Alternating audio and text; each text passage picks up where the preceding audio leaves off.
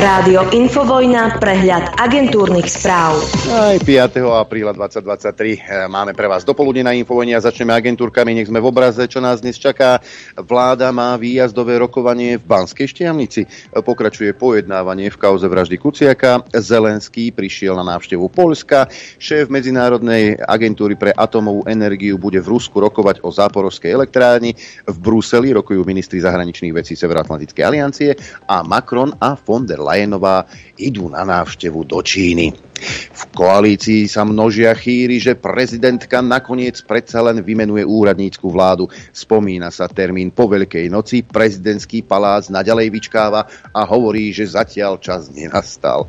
No kto ho vie, či vôbec nastane. Riaditeľ NBU Roman Konečný si stále myslí, že Roman Mikulec mal mať špeciálny certifikát a previerku, aby sa mohol oboznamovať s tajnými dokumentami Severoatlantickej aliancie. Minister vnútra zasa tvrdí, že väčšina členov výboru pre obranu a bezpečnosť mu dala za pravdu, že sa s nimi mohol oboznamovať. Konečný zároveň spochybnil prístup NAKY k tajným dokumentom, pokiaľ vyšetruje trestnú činnosť. Na Slovensku sa podľa Mikulca robia zbytočné nadstavby, ktoré NATO ani EÚ nevyžadujú. Tá právna úprava nie je absolútne dokonalá, dodal minister vnútra. No a NAKA, e, zase pracuje, tentokrát vyšetruje tunelovanie vo vojenskom spravodajstve z čias vlády Fica a Pellegrinio.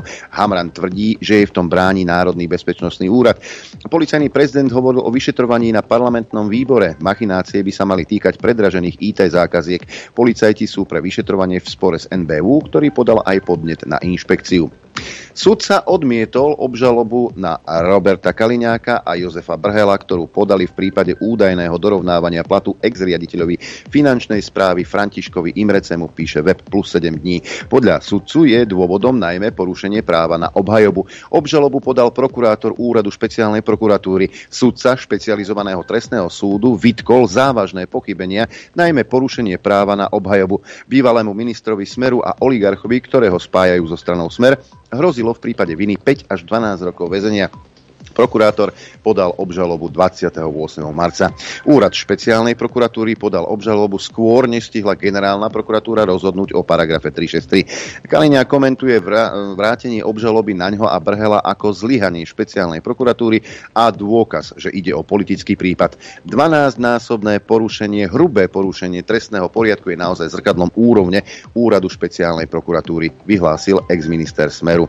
No a medzi tým sa na Slovensku žije takto. Na Slovensku rastú ceny potravín rýchlejšie ako v iných krajinách EÚ, lebo sa ich príliš veľa dobáža a transport zdražel, hovorí minister pôdohospodárstva Samuel Vočan. Problém vidí aj v zaostávaní potravinárskych fabrík za konkurenciou. Ale nie, moment, moment. To znamená, že mantra Richarda Sulíka, čo si nedopestujeme, si dovezieme, má trhliny, ako to, veď to je taký skúsený politik, taký skúsený ekonóm, ktorého snom bolo byť ministrom financií, on všetko vie a také tomu unikne to bude asi hoax. No, e, poďme na predvolebné tanečky. Aliancia je pripravená pokračovať v rokovaniach s Maďarským fórom o predvolebnej spolupráci. Podľa Lásla Šojmoša z Aliancie však zo strany Žolta Šimona nevidel úprimnú vôľu dohodnúť sa na spoločnom postupe. Juraj Šeliga, ten, ten apolitický, slušné Slovensko, viete ktorý, rokuje o svojej politickej budúcnosti s Eduardom Hegerom aj so šéfom KDH Milanom Majerským. Zmysel vidí v spoločnej kandidátke demokratov a KDH. Šeliga oznámil odchod zo za ľudí v pondelok. No a chcel by volebnú spoluprácu, teda KDH a demokratov tvrdí, že ich spojenie potvrdzuje aj prieskum.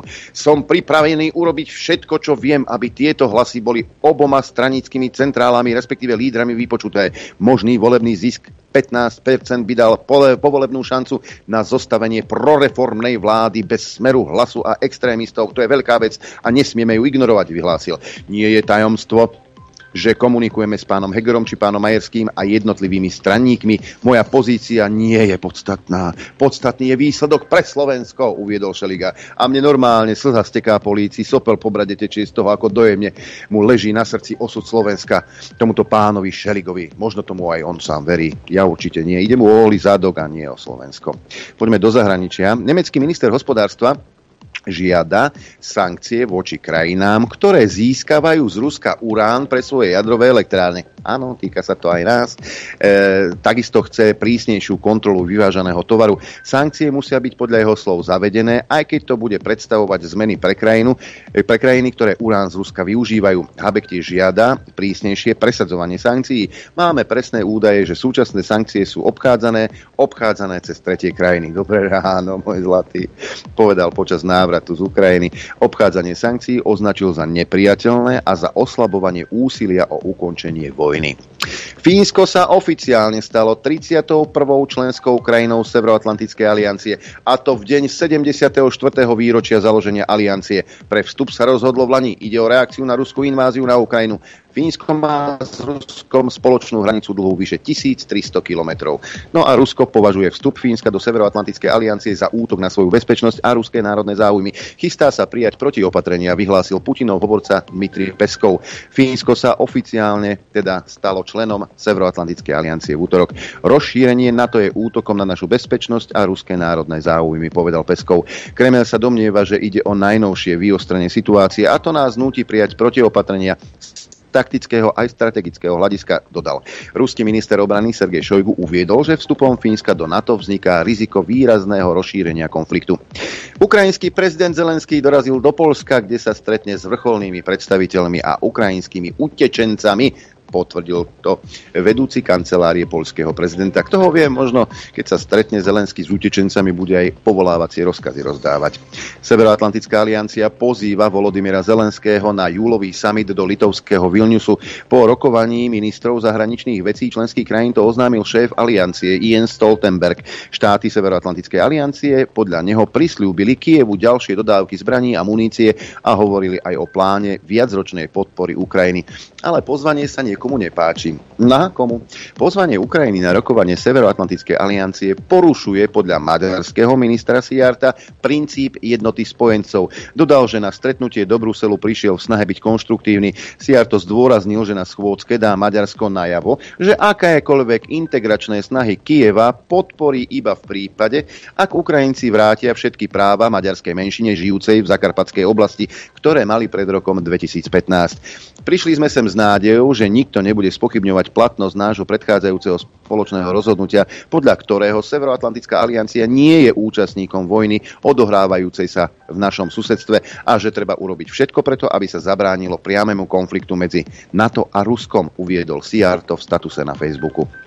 Čínska podpora Ruska počas invázie na Ukrajine je hrubým porušením záväzkov Pekingu voči OSN, uviedol šéf diplomácie EÚ Joseph Borrell. Vyjadril sa tak deň predtým, než do Číny priletia francúzsky prezident Emmanuel Macron a predsedníčka Európskej komisie Ursula von der Pfizerová.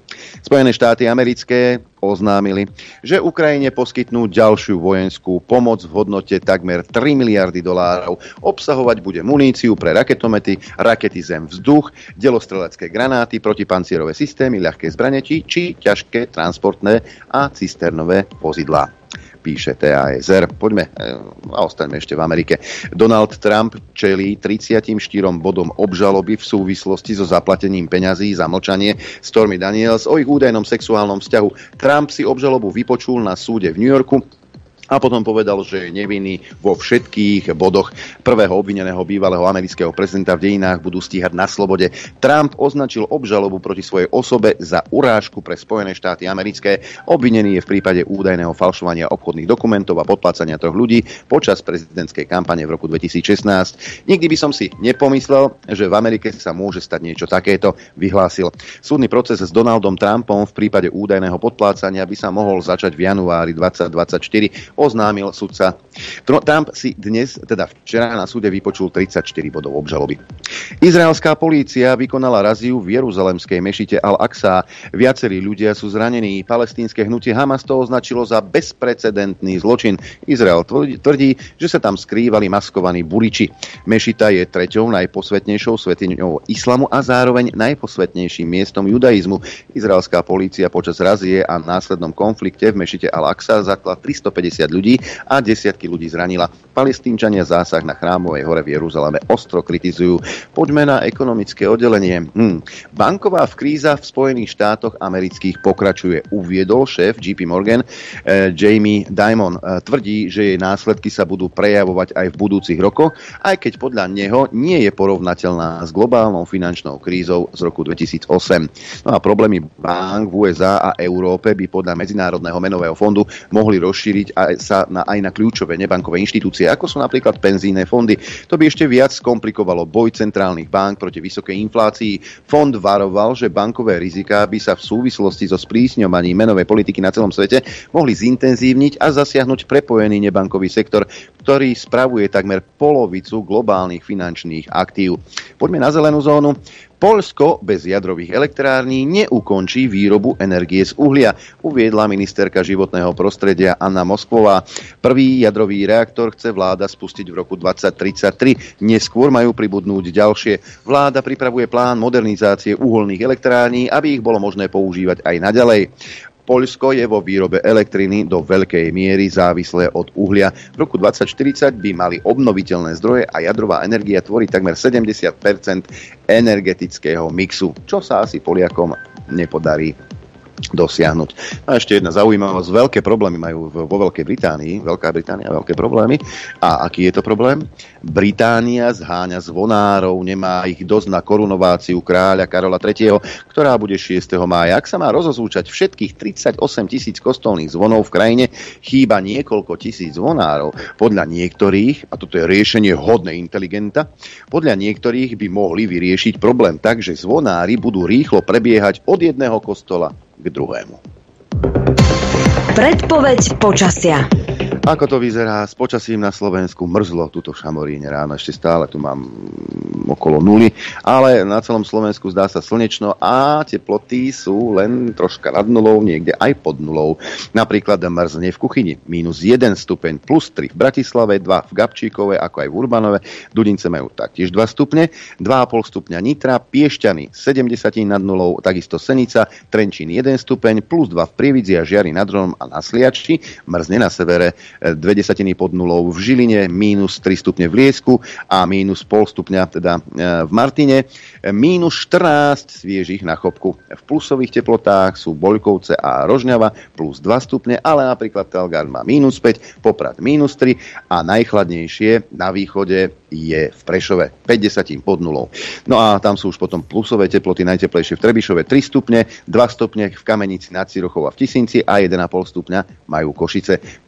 Predpovede na dnes hovorí, že bude premenlivá. Prechodne miestami až veľká oblačnosť, ojedinele prehánky, prevažne snehové, veľmi chladno.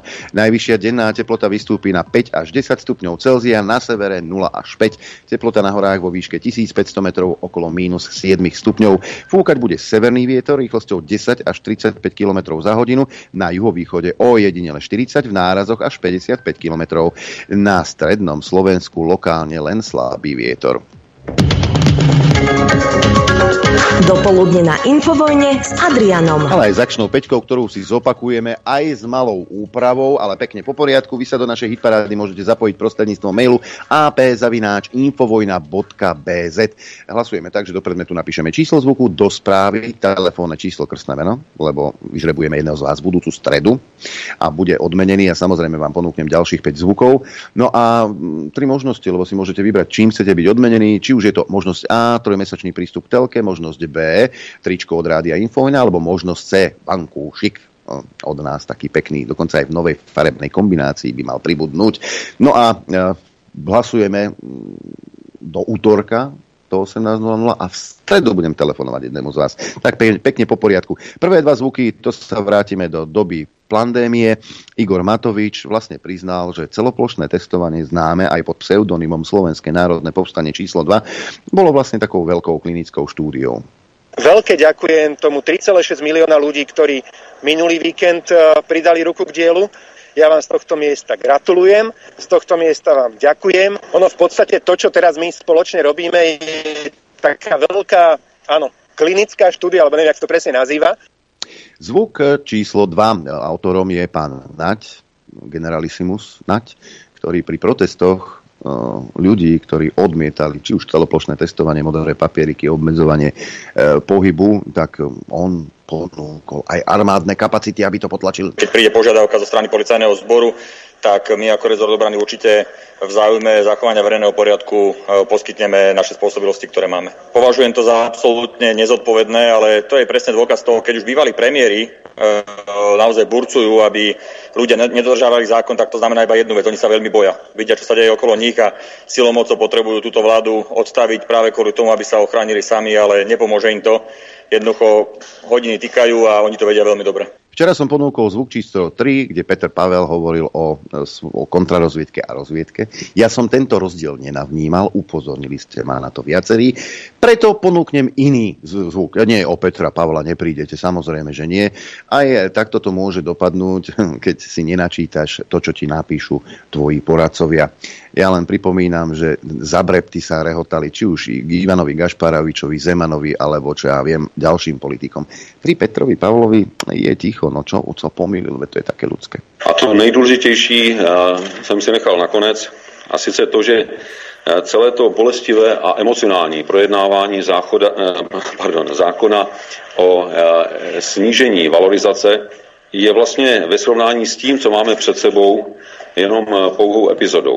Záchod, zákon, všetko jedno. Zvuk číslo 4. E, zámerne som použil tento zvuk, pretože po 30. septembri uvidíme, či to malo vôbec nejaký zmysel. Však pán Pelegrini. A povedal som aj verejnú výzvu, aj tu ste mohli strihnúť, že som povedal, že kto nájde môj výrok, že plánujem volebnú, povolebnú koalíciu z PS a SAS, tak mu pôjde mojou vyžínačkou pokosiť celú záhradu, aj keď bude mať 5 hektárov. A keď nie, tak je to len dôkaz toho, že aj tento pán klame, pretože ja som nikde takúto preferovanú koalíciu neoznámil, nepovedal a dokonca som sa s nikým z týchto ľudí ani na túto tému nestretol a živého PSK som videl iba pána Valaška. Uh, zvuk číslo 5, Igor Matovič, plán B a 500 eur za účasť vo voľbách. To je teraz momentálne jeho mokrý sen, takže zvuk číslo 5. Boris Kolár pred minulým voľbami hovoril, že bude drahá nevesta. Áno, my budeme drahá nevesta. To, že nás po tomto stanovisku budú ešte viac vylúčovať z budúcej spolupráce, nám vôbec nevadí. Váš koaličný potenciál je tak či tak pomerne nízky.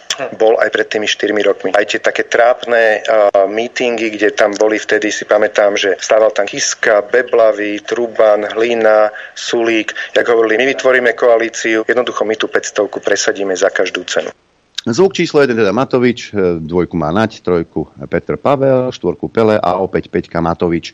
Mailová adresa ap.infovojna.bz Dobré ráno do štúdia 54. O, tak, tak rýchlo. Dobre. A čo? Dobré ráno vám prajem všetkým. Vidíte, že Adrenko má za sebou pekné zlaté vajíčka. Ja mám farebné, lebo som neposlúchal. No tak a keď padneš z móla, tak máš potom farebné. Hej, no veď práve. Idem aj ja toto e... dementovať uh, včerajšok, lebo napísal mi poslucháč, že mu za to ďakujem. Hej. Lebo tiež... Píše mi, že to je k tomu onemu, k tej, k tej starej, hej, včera. Zdravím, Noro. Dovolím si len maličké vysvetlenie. To Matovičové parkovanie, ja, lebo ja som nemal ani páru o tomto, hej, a potom rozprávam z cesty však. Matovičové parkovanie bol klasický psychopatický Matovičov marketing presne v deň konania referenda o odobratí poslaneckej imunity.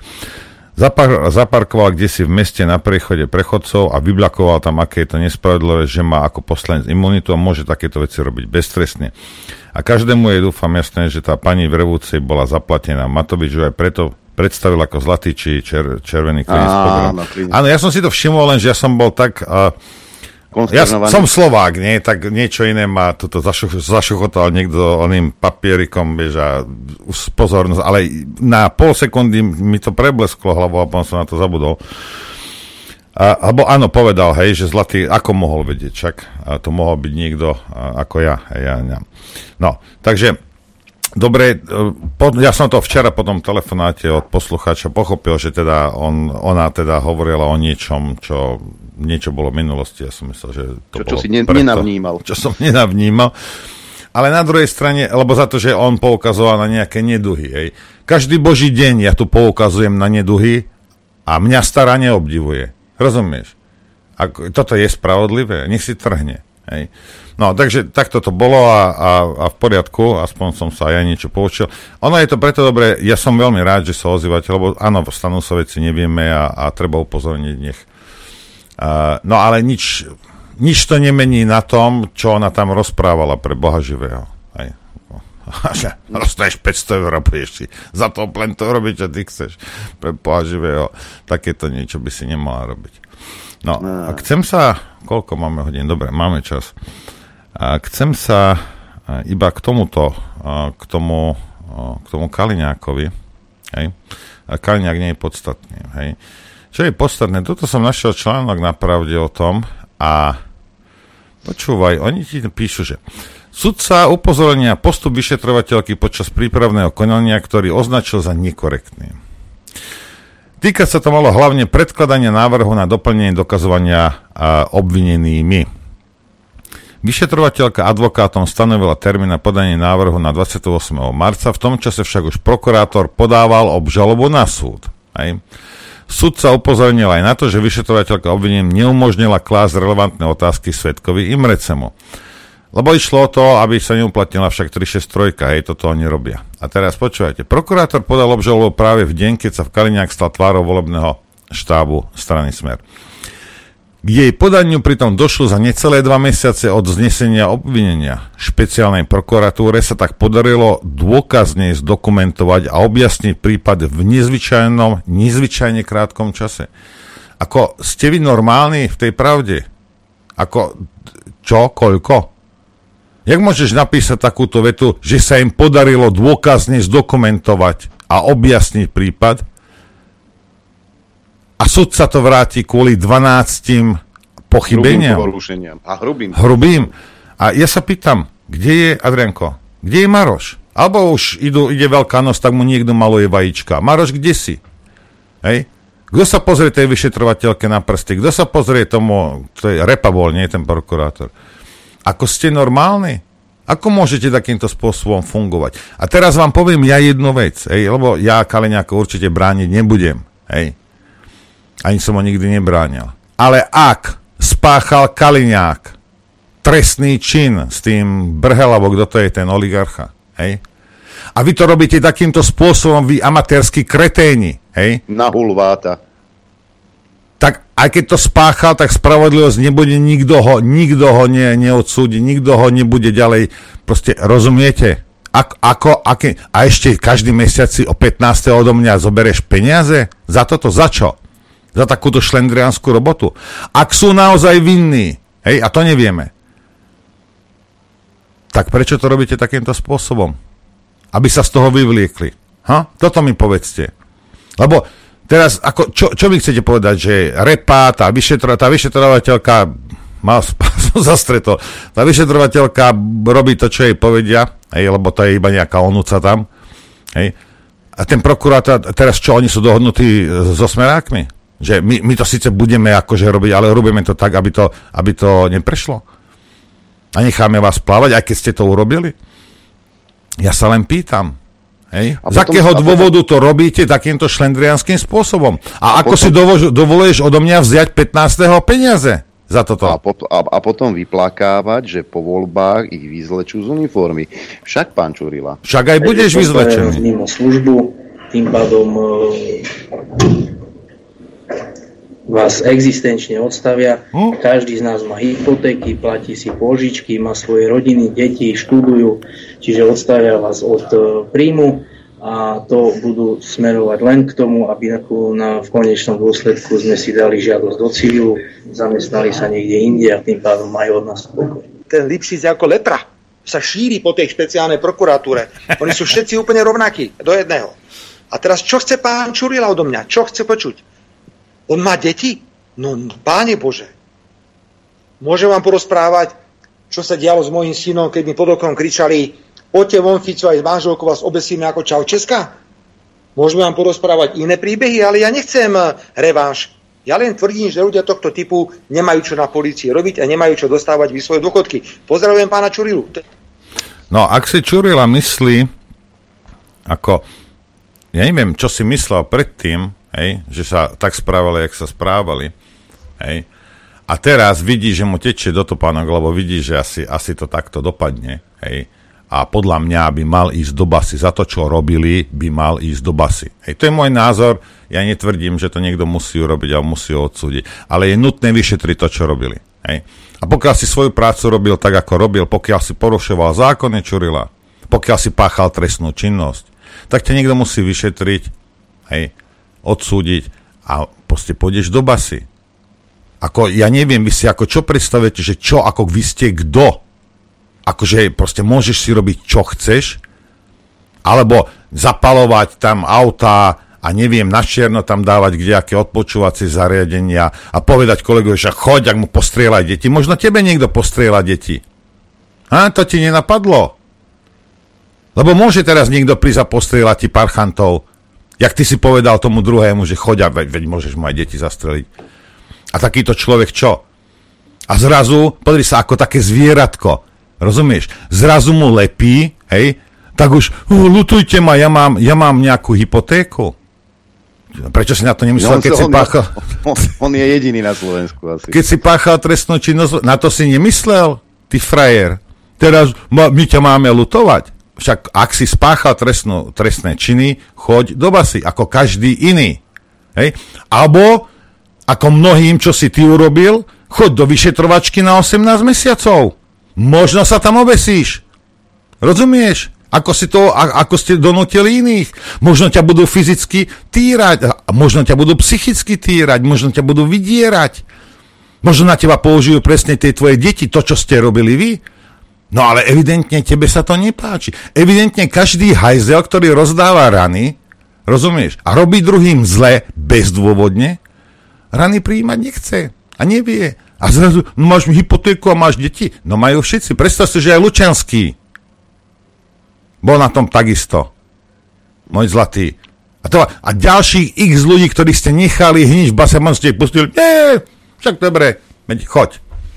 Ne, sme sa pomýlili, ani to nepovieš, ani si sa neospravedlnili, len si ich potichu očko, vypustili. Ale odškodne nezaplatí, ale odškodne nezaplatíš ty, A ja viem. Nie on. No však jasne. No. A preto som ja nastratý. Platím ti každý boží mesiac výplatu, krmím ty tvoje postraté deti. Ty páchaš trestnú činnosť a výsledkom páchania tvojej trestnej činnosti je, že bude niekto mŕtvy, čo v mojom prípade je to OK, lebo to ja som neplatil, ale ostatní, ktorí prežili a vyšli z tej basy, ja im budem platiť odškodné. Ja budem platiť Čurilovi za jeho výmysly. Za to, čo, akým spôsobom on si myslí, že môže fungovať. Však to rob ako... Podri sa. Ja si myslím tiež kdejaké veci. Ja som si tiež navymýšľal v živote. Každú jednu vec do posledného centu som zaplatil zo svojho. Každú chybu som zacakal zo svojho. Musel som otrhnúť mojim deťom od huby, aby som svoje chyby napravil. Ty? Nie. Ty budeš z Lichnerových peňazí proste napravovať chyby. Však toto je tvoja predstava o svete. Robiť si hocičo a není absolútne žiadnu zodpovednosť. No ja mám, ja mám hypotéku. No dobre máš. A čo? Máš na krku aj trestnú činnosť, môj zlatý. Ja by som sa na tvojom mieste o tom skôr bavil a o toho sa obával. Ideme hrať.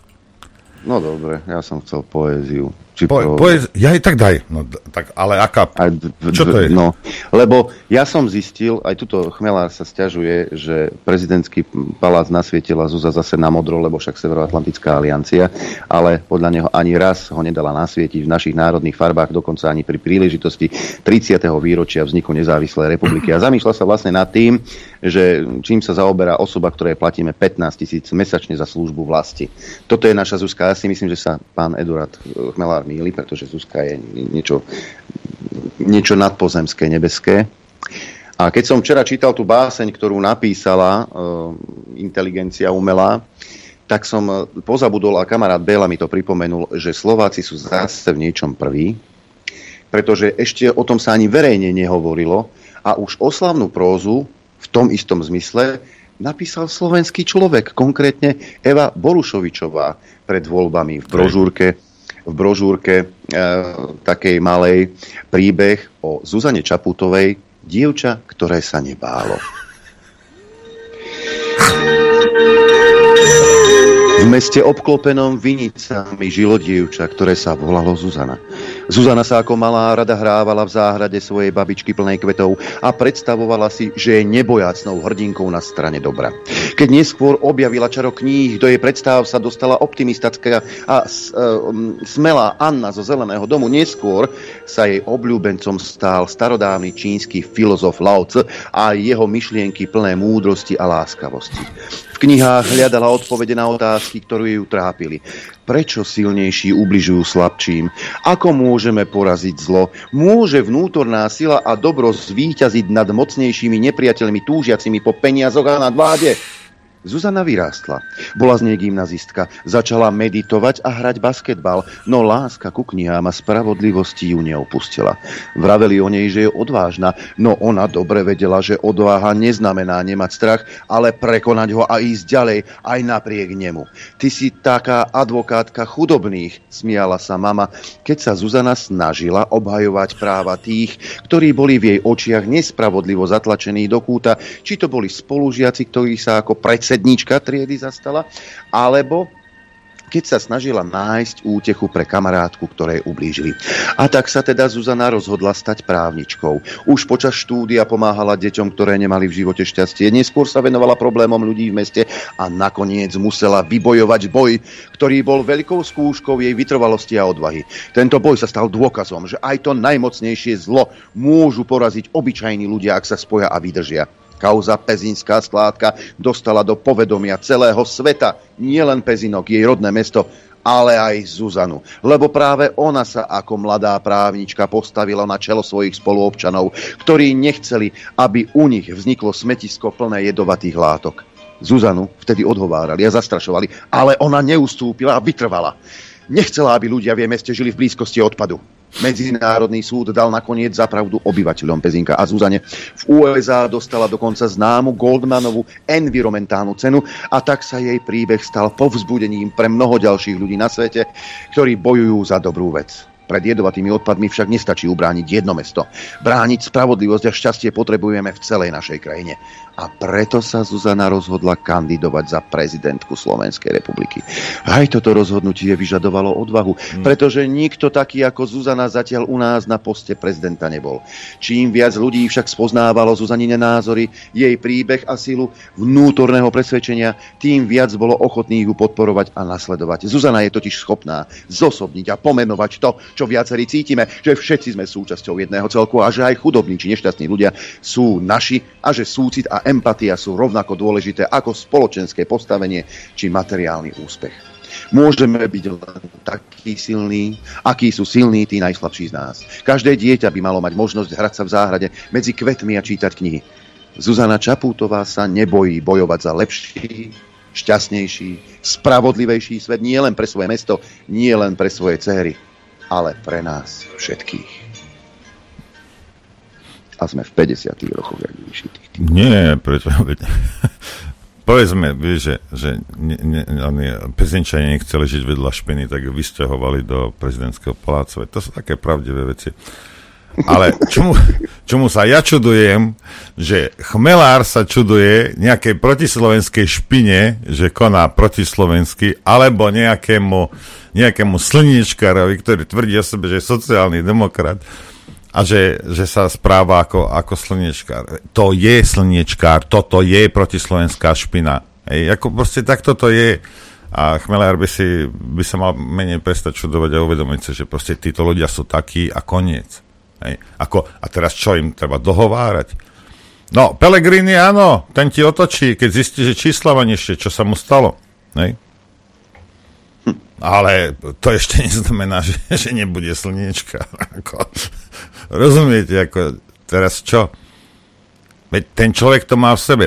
Ja mám v sebe niečo. Ja teraz, keď začnem vychvalovať LGBT, tieto, nie tú komunitu, ale tie ich aktivity a všetky tieto sračky, ktoré hádžu na, na spoločnosť, Budeš mi veriť?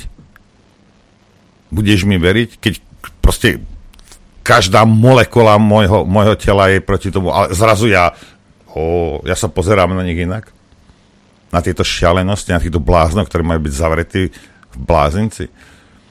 Ako Pelegrini je slničkar, bodka, koniec. Hej? Takisto ako Matovič je, čo je a je zbytočné, že on tam kritizoval Američana, neviem, čo robil. Furt, furt máte to, čo máte. Hej. Akorát niektorí slabší jedinci, myslím tí medzi ušami, čo sú slabší, mu na chvíľu uverili. No, a videl, on nie náš. On neznáša Američanov. No super. A ja idem už zahrať, Adrianko. OK. Ako sa v detve hovorí? Chcete vedieť pravdu? My tiež. My tiež. Počúvajte Rádio Infovojna. Dobré ráno prajem všetkým počúvačom aj sledovačom. Aj neprajníkom. Dobré ráno. Máme neprajníkov. No možno ty, ale ja určite nemám. Nie, teba každý obdivuje to všetko. Sa oh, no, nie. Nie, no nie, tá, vidíš, tá stará z toho poltára. Te stačí, že zaparkuješ a už máš obdivovateľov. A čo ja? Čo ja? Alebo je budem musieť zaplatiť, ako to robil on. Vidíš, Igor. Tak, to, takto sa, aha, tak, takto sa to robí. Dobre, tak začnem platiť nejakých pochlebovačov. E, stávajú sa veci v našej spoločnosti všelijaké, rozpadávajú sa nám rodiny, tak áno.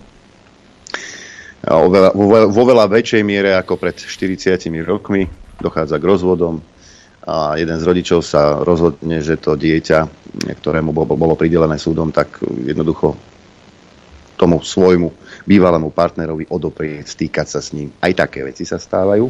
To sa inak takto, to sa dosť často deje, lebo toto je najjednoduchší a najprimitívnejší spôsob, ako robiť tomu druhému zle. Aj. Tak, ale cez deti. Hej, cez deti, áno, cez deti, jasne. Ale, to je, ale to je, to je choré cez deti. To, za prvé to dieťa za to nemôže, za druhé to dieťa má oboch rodičov, a nie, že, a nie ho presvedčia, že koho máš mať rád a koho nemáš mať rád. To detsko z toho potom môže mať e, problémy na celý život. Takže aj takéto veci sa dejú. A dokonca si predstav, Norbert, mm. že mhm. túto tému si všimli aj v denníku N, ale dali len taký krátky stĺpček. No a my máme už na linke pani Beatu Janočkovú z vymazaných rodičov. Dobré ráno vám prajeme. Dobré ráno. Dobré ráno prajem. Dobré ránko.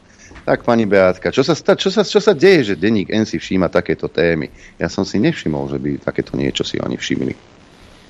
Ja som ostala tiež v šoku. No začína sa táto téma dostávať do povedomia verejnosti, avšak stále je to málo a preto veľmi pekne ďakujem aj za váš priestor. Teda Uh, musím povedať, uh, tí, čo poznajú môj príbeh, že je to 6 rokov urbutného boja, kedy sa ako matka neviem dostať k svojmu dieťaťu nie je mi umožňovaný žiaden styk aj napriek pravoplatným súdnym rozhodnutiam.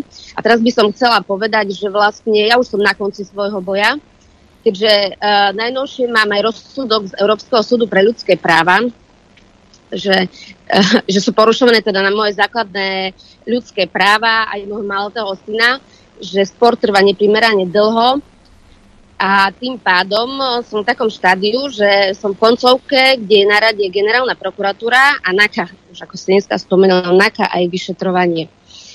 No a tým pádom by som chcela akože e, povedať, že ako pristupujú orgány činné v trestnom konaní a samotná generálna prokuratúra k takýmto prípadom a k porušovaniu základných ľudských práv pri deťoch hlavne. Tak e, čo sa týka pána generálneho prokurátora Maroša Žilinku, ktorý deklaroval že deti sú na prvom mieste, tak ten sa stará iba o duše svojho bicykla, ani o duše našich detí. Proste generálna prokuratúra, môžem zodpovedne povedať, že kryje tieto zločiny na deťoch. Jednak, že sú prokurátorom samotným prezverované takéto deti uh, za 5 dní nezákonným spôsobom cez vybraných advokátov a jednak, že sami tí vysoko postavení štátni funkcionári majú taký, taký, takú svoju tú sieť, teda organizovanú zločin. Ja tomu hovorím, že paragraf 296 uh, založenie, zosnovanie a podporovanie zločineckej skupiny. A čo je, čo, prečo sa to teda nedostáva na verejnosť, prečo to je takéto haklivé? No lebo uh, tento systém je nefunkčný z toho dôvodu, že oni sa navzájom musia kryť lebo vlastne k takýmto, viete, ono sa to prezoruje ti politikom, vysokým štátnym funkcionárom, oligarchom a tým pádom oni, to je sieť, to je sieť de- obchodovanie s rozsudkami detí a tým pádom to nemôže sa vy- riešiť, lebo by tu museli pozatvárať polovicu týchto ľudí, ktorí konajú proti zákonu. A však nech ich zavrú, čo? Viete, že tam je, tam, je, tam je pes zakopaný. No ja teda by som chcela povedať, že vlastne, uh, keďže som už na konci, ja som e, taká istá rovnako milujúca matka ako pred šiestimi rokmi. Proste ja nepotrebujem rozsudok z SLP, že sú porušené základné ľudské práva. Nemusíte byť detektív Oriešok, aby ste na to prišiel proste, že, že ja mám, komu ja v tejto republike mám dokazovať, že som milujúca matka. Viete, proste to, to, to, takéto stavy vlastne máte Ústavu Slovenskej republiky, ktorá vám garantuje práva uh, práva dieťaťa na obidvoch rodičov. Proste to je absolútny nonsense. No a tým pádom by som sa vlastne, keďže som už na konci môjho boja, lebo vlastne štafetu má NAKA, no a to by som povedala, že NAKA je národná kultúrna atrakcia. Máme tam štyroch vyšetrovateľov v NAKI a keďže, uh, viete, nebudem hovoriť stále všeobecne, ja som konkrétna, ja mám presne mená, ako Sajlerová, Pata, Giešková, Naďová, na, najnovšie hviezdy. Proste títo štyria vyšetrovateľia sa to snažia silou, mocou uh, zamiesť pod koberec, že to neexistuje. Proste neexistuje žiadna organizovaná skupina v sporovo detí, neexistuje uh, všetko, je, všetko v tejto spoločnosti je košer. Neexistujú skorumpovaní advokáti, skorumpovaní sudcovia, skorumpovaní prokurátori. Žiaľ, uh, musím konštatovať, že táto skupina je ďaleko, ďaleko, širšieho, ďaleko širšieho charakteru a rozsahu, aký si bežný človek ani nevie predstaviť. Musíte zažiť to 6-ročné peklo a, a, a vyšetrovať sama na vlastnú pest, aby ste prišli na to, že, že, že aká, to je, aká to je špina vlastne v tejto spoločnosti. Neviem, či som to povedala uh, takto. Uh, či som to akože povedala, uh, teda povedala som to správne a za tým všetkým uh, sú konkrétne mená. Ja by som chcela povedať iba také na, na, najznámejšie tri. Vlastne, kde sa to začalo. Uh, ako, na, na, ako hlava organizovanej skupiny, ako som už spomínala, bývala zastupkynia pre SLP Marica Pirošíková. Jej dvojka je advokát Andrej Gara a trojka alibi je Viera Tomanová a úrad komisára pre deti. Je absolútne šokujúce, že generálny prokurátor podpísal memorandum o spolupráci s úradom komisára pre deti bez toho, aby si overil, ako úrad komisára pre deti fungoval za éry Viery Tomanovej. Proste a, uh, je to úplne, uh, keď si človek všíma tie, tie postupnosti, tie tieto, vlastne momentálne si úrad práce cez uh, generálnu prokuratúru potvrdil, uh, proste, že generálna prokuratúra bude kryť zločiny páchané na deťoch. To je absolútny škandál. A hovorím, že, že títo ľudia z tejto organizovanej zločineckej skupiny sú, sú nominovaní do verejných funkcií, ako je e, napríklad e, funkcia verejného ochrancu práv a Roberta Dobrovodského. To je absolútny škandál. Je to politická korupcia zo strany poslankyne Hatrakovej, ktorá tam dosadila svojho asistenta, ktorý sa spodielal na vymazávaní tisícov, rodičov na Slovensku. Je tvorca vyhlášky 207 2016, na základe ktorej ja nevidím svoje dieťa 6 rokov. To sú tzv. tie ospravedlniteľné dôvody, a neexistuje žiaden ospravedlniteľný dôvod, pre ktorý ja nemám žiaden s tým mojim dieťaťom 4,5 roka a pri 5 ústavných nálezoch. Ako keby ste pedofila uh, obsadil do materskej škôlky, že nech sa pohrá s deťmi. Absolutný nonsens. No ja sa opýtam takto. Vymazaní rodičia, predpokladám, že postupujete nejako spoločne a na všetky tieto tvrdenia máte dôkazy podložené listinné, lebo sa môže stať, že na nás niekto podá trestné oznámenie. Na nás áno, nie. áno. Čo, áno, áno, viete čo, ja, ja som chcela dať aj takúto výzvu, viete, že hľadám inteligentného, odborného, analyticky zmyšľajúceho vyšetrovateľa, uh, ktorý má na to gule, teda, že by vznesol obvinenie, ale viete čo, uh, som veľmi, musím dať, uh, som veľmi potešená, lebo už som takého našla, existuje. A už je vlastne spísané hromadné trestné oznámenie, ktoré opakovane bude putovať na tie najvyššie miesta. Čiže áno, my sme sa uh, vlastne zoskupujem, uh, hovorím, že mám stovky vymazaných rodičov v správach na mojej iniciatíve a už existuje takýto, už je podané tre, hormónne trestné oznámenie, už boli vypočutí svetkovia dokonca, čiže to putuje na tie najvyššie miesta a práve preto som uh, um, verejne budem uh, vlastne informovať verejnosť, ako to pokračuje, lebo za tých 6 rokov je stále snaha to zamiesť koberec, lebo sa to týka či už ministrov, či už politikov. Hovorím, že je to je to veľmi, uh, si, veľmi silná uh, organizovaná zločinecká skupina. Dobre, ktorá chcem sa vás spýtať jednu vec, ak môžem. Podľa vás to teda ako funguje? Akože ja uh, nechcem, povedzme, alebo chcem, aby bolo dieťa mne prisúdené a ja nechcem svojej manželke ho dať a mám známosti a uplatím nejakého sudcu alebo niekoho a tento bude takýmto spôsobom proste mi to kryť? Lebo ako to funguje uh, v praxi? Uh, áno, ako, ako, ako to funguje tá schéma? Nie, nájdete si toho advokáta, ktorý má kontakty na sudcov uh, a ten sudca vydá nejaké rozhodnutie. Ktoré navonok je akože aj vo váš prospech. Budem konkrétne hovoriť ako o mňa, ako to funguje, lebo ja som širý príklad toho, ako to funguje. Máme tu uh, advokáta Garu, ktorý má svojich lobbystov, oslovil okresy sú trojka vlastne a tí sudcovia, uh, hoci mi uh, účelovo dávajú, že mám umožnený styk uh, každý druhý víkend alebo takto byť so svojim dieťaťom, no reálne nie je vykonateľné, lebo k tomu styku nedochádza a rodič nie je nejako sankcionovaný a dokonca ani sudca nie je nejako sankcionovaný. Čiže on by mal dávať nejaké výzby a má na to právne prostriedky, aby tomu zabránil. Ale to sa takto deje. Oni naťahujú čas proste. Prvá súdkynia v mojom prípade 3,5 roka a styk nedochádza od roku 2018. Momentálne mám druhú súdkyňu a čo je absolútny škandál, vlastne uh, sa dáva vylúčovať po, tej dlhej, po takejto dlhej dobe, že sú zaujaté. A aj keď máte, že sú uh, zaujaté, aj napriek tomu ich predseda súdu odmieta dať vylúčiť konania. Čiže to je ako keby e, stále vám dajú nové a nové styky, vás zahlcujú stále nejakými podaniami, musíte si ako podávať žiadosti o neodkladné opatrenia, vypisovať litanie, že k tomu styku nedochádza a čas beží. A takto to robia dlhé roky. Ako najväčším príkladom je okresný súd uh, číslo 3, kde teraz bol posledný z januára, tuším, ústavný nález, kde otec sa 10 rokov nevedol dostať uh, uh, k žiadnemu styku so svojim dieťaťom. Aj to vlastne dostal, potom ústavný súd určil teda, hej, že boli porušené jeho práva, ale nie preto, že vlastne uh, okresný súd trojka niečo vykonal, ale po tých desiatich rokoch už bolo dieťa plnoleté, čiže už ako nemá nárok niečo dožadovať.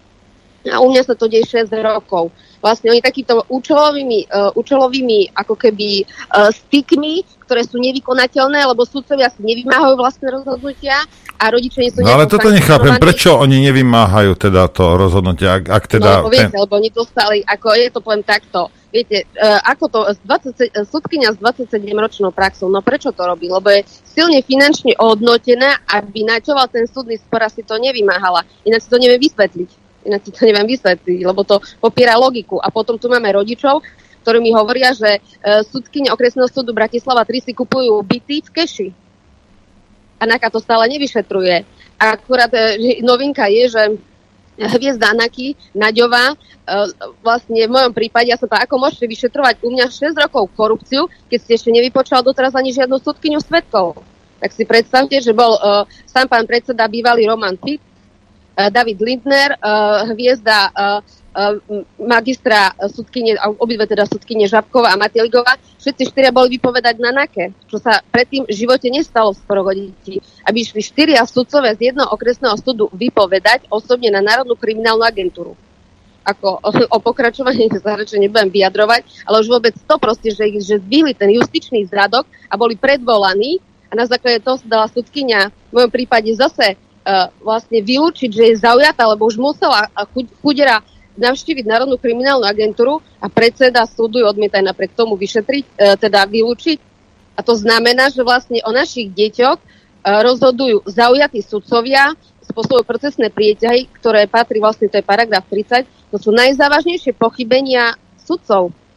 A máme tu súdnu radu. Ja som podávala už 5 disciplinárok na, na týchto sudcov a pán Mazák sa vyjadril, že v mojom prípade, že, že nepovažuje, že, že nebolo by ani dobre podávať disciplinárne e, konanie na sudcov, lebo že môj prípad to aj tak nevyriešil, že to bude dozorovať. Tak uh, musím vám povedať, že v pondelok som rozposlala všetkým členom súdnej rady uh, výzvu na odvolanie uh, Mazáka, aby sa sám teda odstúpil z funkcie, lebo v takomto zložení je súdna rada nefunkčná, aby opakovane podal všetkých 5 disciplinárnych podnetov Najvyššiemu správnemu súdu. Proste musím povedať, že po tých šiestich rokoch tejto justičnej špine uh, vlastne je, sme absolútne, Slovensko sa nemôže za, zaradiť medzi právny štát. A ešte čo sa týka detí, že deti by mali byť vlastne, deti sú budúcnosť Slovenska. Máme tu každý deň čítame, že deti skačú z okna, deti páchajú samovraždy, skačú pod vlak. To, sa, to, to absolútne nikoho, nikoho nezaujíma. Proste deti sú na okraji spoločnosti, lebo nemajú volebné právo ale to každý naumila, lebo tie deti majú svojich rodičov a prarodičov a prídu voľby a my vám to zúčtujeme teda. A musím ešte skonštatovať, že Olano po mojej osobnej skúsenosti s viacerými členmi a ako to sledujem, čiže keďže komunikujem aj s politikmi, Olano je najväčšia, dosadzoval najväčšiu um, politickú korupciu v dosadzovaní týchto o, toxických osôb sporom o deti do verejných funkcií. Musím povedať, že hnutie Olano nie je protikorupčné hnutie, práve naopak. Všetci, všetci, posl, e, všetci poslanci, s ktorými som šla do kontaktu, boli uvedomení. Jednak sa to, týkalo sa to voľby komisára pre deti, týkalo sa to voľby verejného ochrancu práv a je to absolútny škandál. Proste Matovič sa môže tváriť ako protikorupčné hnutie aj Šofranko, aj Šipoš, Hatraková, Remiašova dokonca Kučera, to sú všetko uh, poslanci, s ktorými som ja osobne komunikoval, majú o tom vedomosť a práve naopak idú proti našim deťom. Dobre, pani Janošková, ďakujeme veľmi pekne, že ste sa ponúkli svoj, svoj pohľad na to, pomenovali ste určité osoby, možno sa tie určité osoby ozvú a budú sa chcieť brániť. Uvidíme. Držíme o, veri, ve, veri, áno, ďakujem veľmi pekne a verím uh, tomu, že generálny prokurátor sa uh, nielen rozíbe, nielen na bicykli, ale aj vlastne čo sa týka sporov o deti a prestane kryť zločiny na dieťa. Ďakujem veľmi pekne za priestor. My ďakujeme. My, Adrianko, keď sa pozerám ja, čo, čo sa týka justície, prokuratúry, policajtov, to niekto musí prísť nejakou veľkou cisternou, s osavom, hej, a začať to, začať to čistiť. Toto je tak prehnité. A podľa mňa to prehnilo dosť cez uh, počas vlády Smerákov. Teraz neviem preto, že by to... Podľa mňa ani, ani, ani na to kašľali. Nestrážili si to. Policajtov si nestrážil ten Kaliňák, rozumieš? Hej. A ja viem, že dobre minister musí to robiť, to robiť, to robiť. Ja neviem čo, a Schengen tam riešila toto, to, ale pre Boha živého. Takisto aj ten A teraz ich to uhrízlo naspäť dozad. Aj klobáskár vedia, museli o tom vedieť. Rozumieš, že nechali to tak. No a čo si myslíš, že keď máš 2 cm nádor, že ti nenarastie za pár rokov? Alebo ja neviem, ako, že to samé odíde.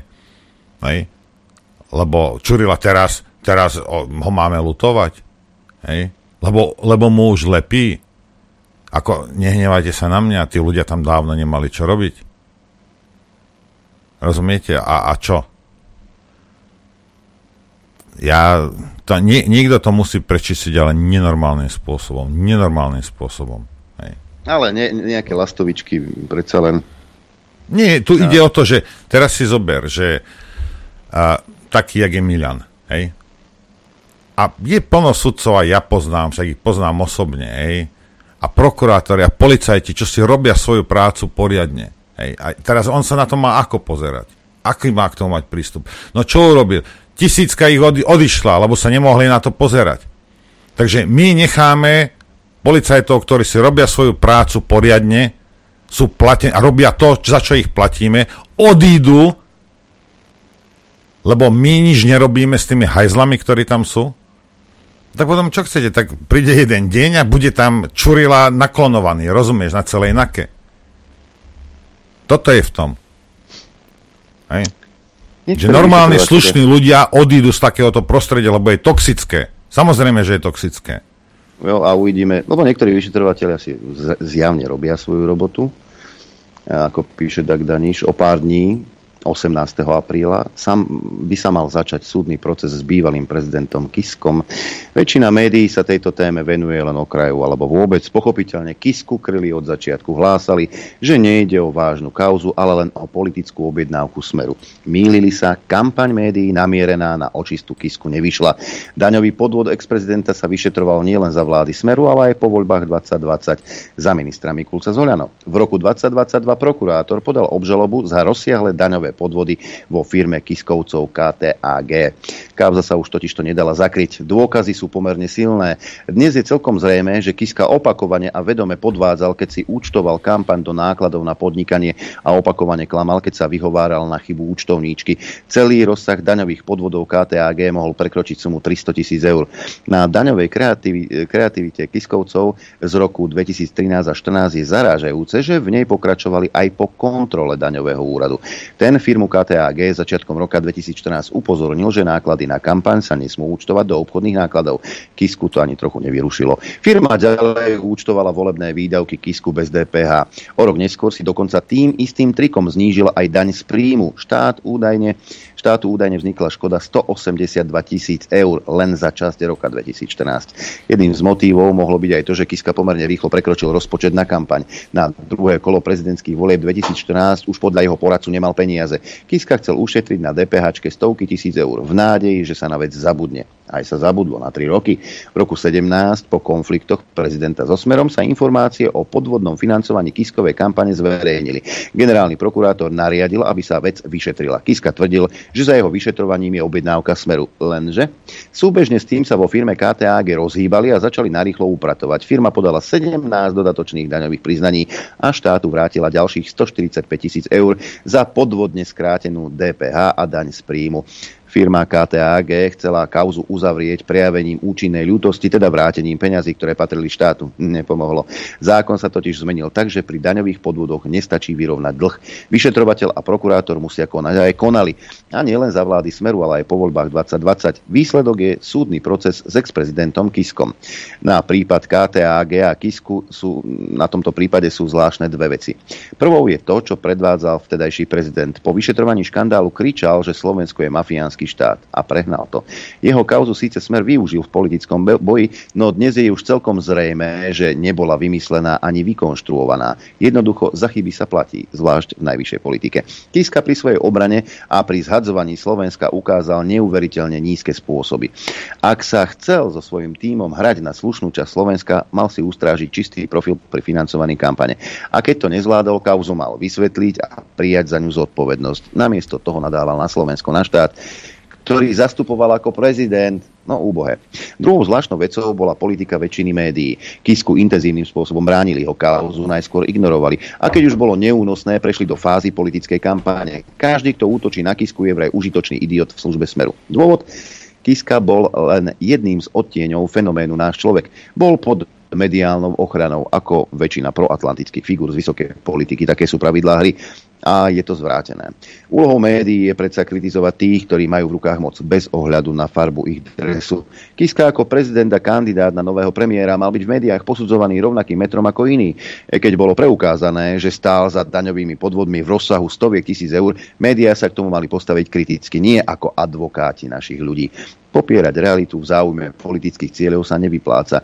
Vo výsledku tým médiá škodia aj svojim favoritom. Kiska vo voľbách pohorel, lebo žil v paralelnom mediálnom svete, no a aj sebe. Vytrvalo totiž to strácajú rešpekt. Proces s Kiskom bude v istom zmysle aj procesom s týmito médiami, ktoré fanaticky hlásili, že skutok sa nestal. A v čom sú potom tieto médiá iné ako médiá v minulosti však? Hej, ale to netreba zase brať, vieš, netreba to brať akože média. To sú konkrétni ľudia. Jedna z najhorších, najodpornejších a najprízemnejších nadávok dnes je slovenský novinár. Aj, či sa vám to pozdáva alebo nie, ale je to tak.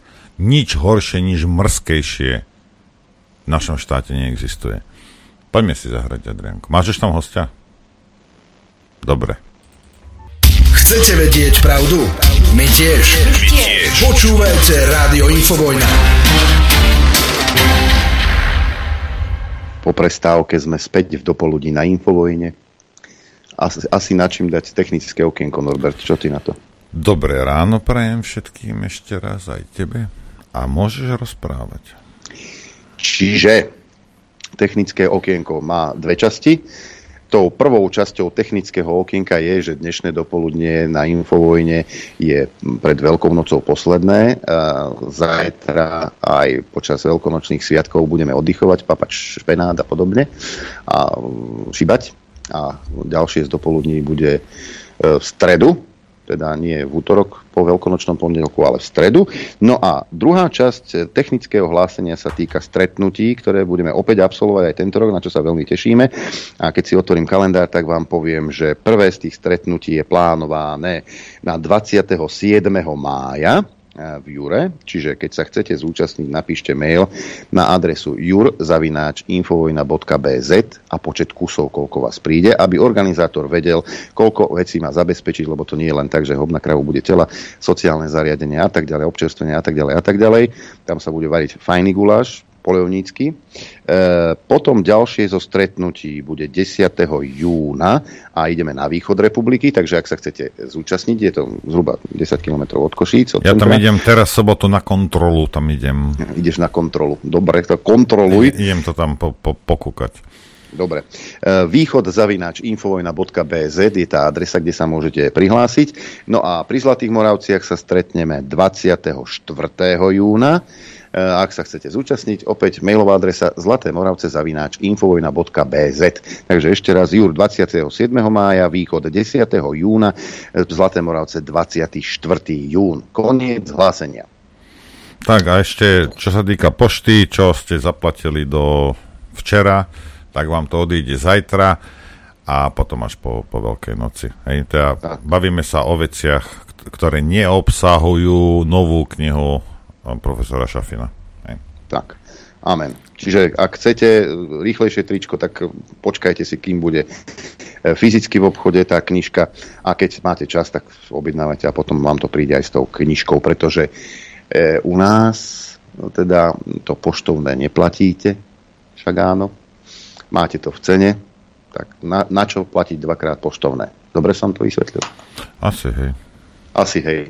E, tak som kedysi sníval, že by som bol starosta u nás v obci, ale nakoniec som sa rozhodol, že nie. Ale jeden starosta obce tu predo mňou sedí, pán inžinier Rudolf Huliak. Dobrý deň vám prajem. Dobrý, dobré ráno.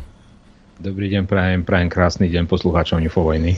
No, už e, zo pár týždňov ubehlo od toho, čo vás zvolili vo vašej obci za starostu. Ako sa vám vodí? Aké to je byť starostom? A možno, možno ma nalákate, že aj ja budem kandidovať niekde. V Šamoríne asi ťažko, môj zlatý, no, keďže nevieš po maďarsky však. Treba sa na to pozrieť, že z akého hľadiska to teraz berete. Ak to berete z hľadiska toho, že máte rád tú robotu s ľuďmi a jednoducho ste si to vybrali ako svoj údel a účel pomáhať ľuďom, tak to potom splňa tie požiadavky, pretože tie starosti je naozaj ten starosta aj od slova starosti, hej, čiže od komunálneho odpadu cez rôzne problémy občanom, to znamená kikirika, kohút, breše pes, zavadzia mi plot, tečie mi odklad. Počkajte, ale ja som naivný, som si myslel, že starosta je od slova starať sa. Áno, starosta Nie, stará a má starosti. no tak to je ale iba vedľajší produkt toho starostovania. Áno, starať sa a starosti to ide ruka v ruke zase. To je pravda. To vážne ešte niekto v dnešnej dobe, kto sa pristahuje na dedinu, tak mu vadí kikiríkanie? Takto. Práve, že v dnešnej dobe, keď sa pristahuje na dedinu, tak mu vadí kikiríkanie. To takedy takéto záležitosti vôbec sa neriešili, nepreberali. Ale dnes vadí niekomu aj to, že si kosíte trávu v nedelu a že on nemôže pozerať na západ slnka alebo východ slnka. Ako ja sa stretávam s takými abnormalitami a absurdnosťami, že to by vám zastal rozum. To proste, ale toto povolanie prináša. Vy ste tam ten styčný dôstojník, ktorý máte vyriešiť všetko, môžete aj za globálne oteplovanie a e, váš úspech je úspechom všetkých a váš nezdar je len vašim maslom na hlave. Takže takto to prebieha. Ako je to s tými cenami energii? Lebo teraz v tejto dobe uh, sa samozpráva stiažuje, že štát vôbec nepomáha, že uh, vlastne vyťahuje peniaze z vrecák obcí na základe nejakého, nejakej pomoci, hej, že to zobralo obciam. Ceny energií tiež sú asi problém. Mnohí starostovia aj vypínajú osvetlenie v obci, pretože jednoducho nemajú peniaze na to, aby svietili tak, ako, tak ako už by bolo zvykom. Čiže ako to je teraz? No na toto sa treba pozrieť, ale z globálneho hľadiska.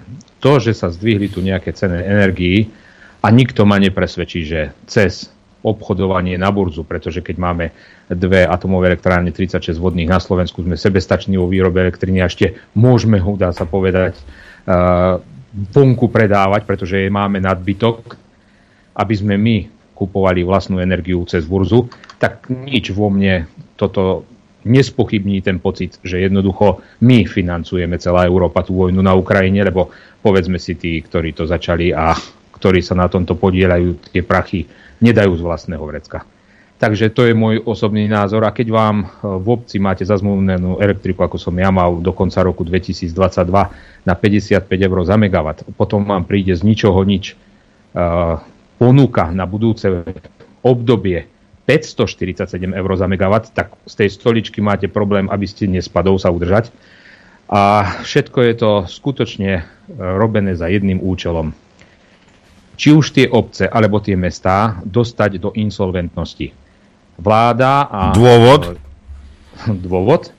Pretože obce a majitelia jednotlivých, by som povedal, tých veľkých holdingových spoločností sú v jednom zásadnom rozpore. Ako veľmi dobre viete, Európska únia má znalosti o tom, že Slováci majú najväčšie súkromné vlastníctvo z titulu ornej pôdy, lúkov, pasienkov, lesov, ale čo ich najviac všetkých dráždí je naša voda.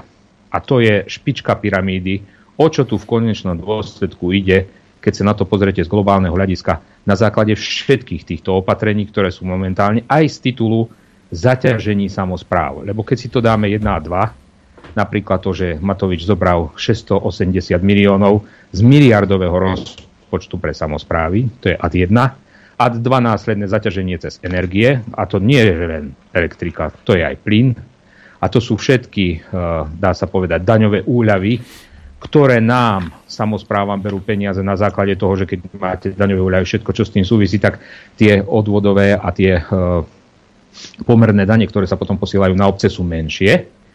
A tento balík, výrazný balík, ovplyvňuje váš rozpočet, ktorý je ale z titulu dochádzajúcich financií nemený. Čiže len financie odchádzajúce sa zvyšujú. A v tom prichádza nárad. Akcie, ktoré má každé jedno mesto a každá jedna E, dedina alebo obec e, vodárenskej spoločnosti, pretože tie vodárenské spoločnosti sa niekedy riešili tak, že vodovody, ktoré si robili aj obce v rámci tých brigád socialistického razenia, hej, alebo brigády socialistickej práce, čo boli takedy verejnoprospešné práce a kde si ľudia sami na dedinách spravili vodovody, potom ich odovzdali za akcie vodárenským spoločnosťam a tie akcie stále majú. Z tohto všetkého mi vychádza jedna vec ak sa obec dostane do insolventnosti z titulu energií, z titulu poníženia tých daní, ktoré vlastne dostanú od štátu a z ktorých majú vyfinancovávať jednak prenesený výkon štátnej správy a jednak celé to žitie a bytia obce z toho spoločenského života, na čo siahnu obce ako prvé, keď sa dostanú do insolventnosti? No siahnu na svoj majetok, ktorý môžu bezprostredne predať a ktorý neohrozí chod obce. To znamená siahnu na akcie tej vodárenskej spoločnosti, Následne prídu obecné lesy, obecné majetky a obec sa dostane do stavu, keď bude musieť byť na ňu vyhlásená nutená správa, preberá správu štát. Väčšina obcí má ale ešte stále rezervné fondy, ktoré sa vytvárajú z prebytkov. Tie sú určené zo zákona. To znamená, že tie obce ešte stále niektoré, podotýkam najmä s tým veľkým počtom obyvateľov a s priaznenou politickou situáciou bývalých starostov, ktoré vlastne mali možnosť aj nejakým iným spôsobom do obci priniesť peniaze prostredníctvom eurofondov alebo dotačných programov vlády. Tí si dokázali nejaký ten rezervný fond vytvoriť a z tohto rezervného fondu dokážu ešte istý čas vyfinancovávať dané rozdiely.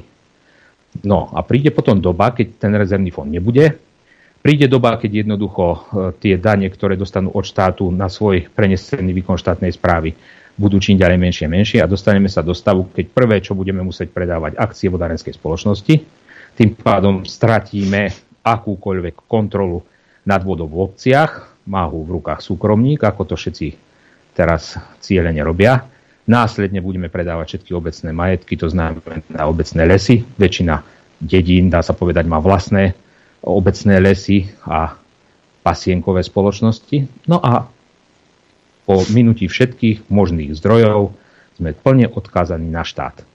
Z titulu toho, že vlastne škrtol Matovič vyše 3 štvrte toho dotovaného rozpočtu obciam, následne plní aj druhú úlohu, kde je dopredu preddefinovaný systém Európska únia regiónom. Všetko ide ruka v ruke na rozpad národného štátu. Toto vidí troška z globálneho hľadiska. Sleduje všetky tieto vývoje, či už cien, či už tlaky na samozprávy, ignorácie samozpráv zo strany štátu, lebo taká ignorácia, aká je momentálne e, voči samozprávam, taká tu ešte nebola za posledných 34 rokov. A toto všetko vám dáva jasný signál na to, kam toto všetko speje. Mm-hmm. A s týmto sa dennodenne bortíte, nad Dobre. rámec kohútov, psov. Ak je, ak je to takto, prečo ZMOS alebo nejaké združenie, ktoré zastupuje e, obce, nekričí a veľmi nahlas? Mám názor na komory z MOSy, mám názor na e, odborové hnutia a na všetko toto.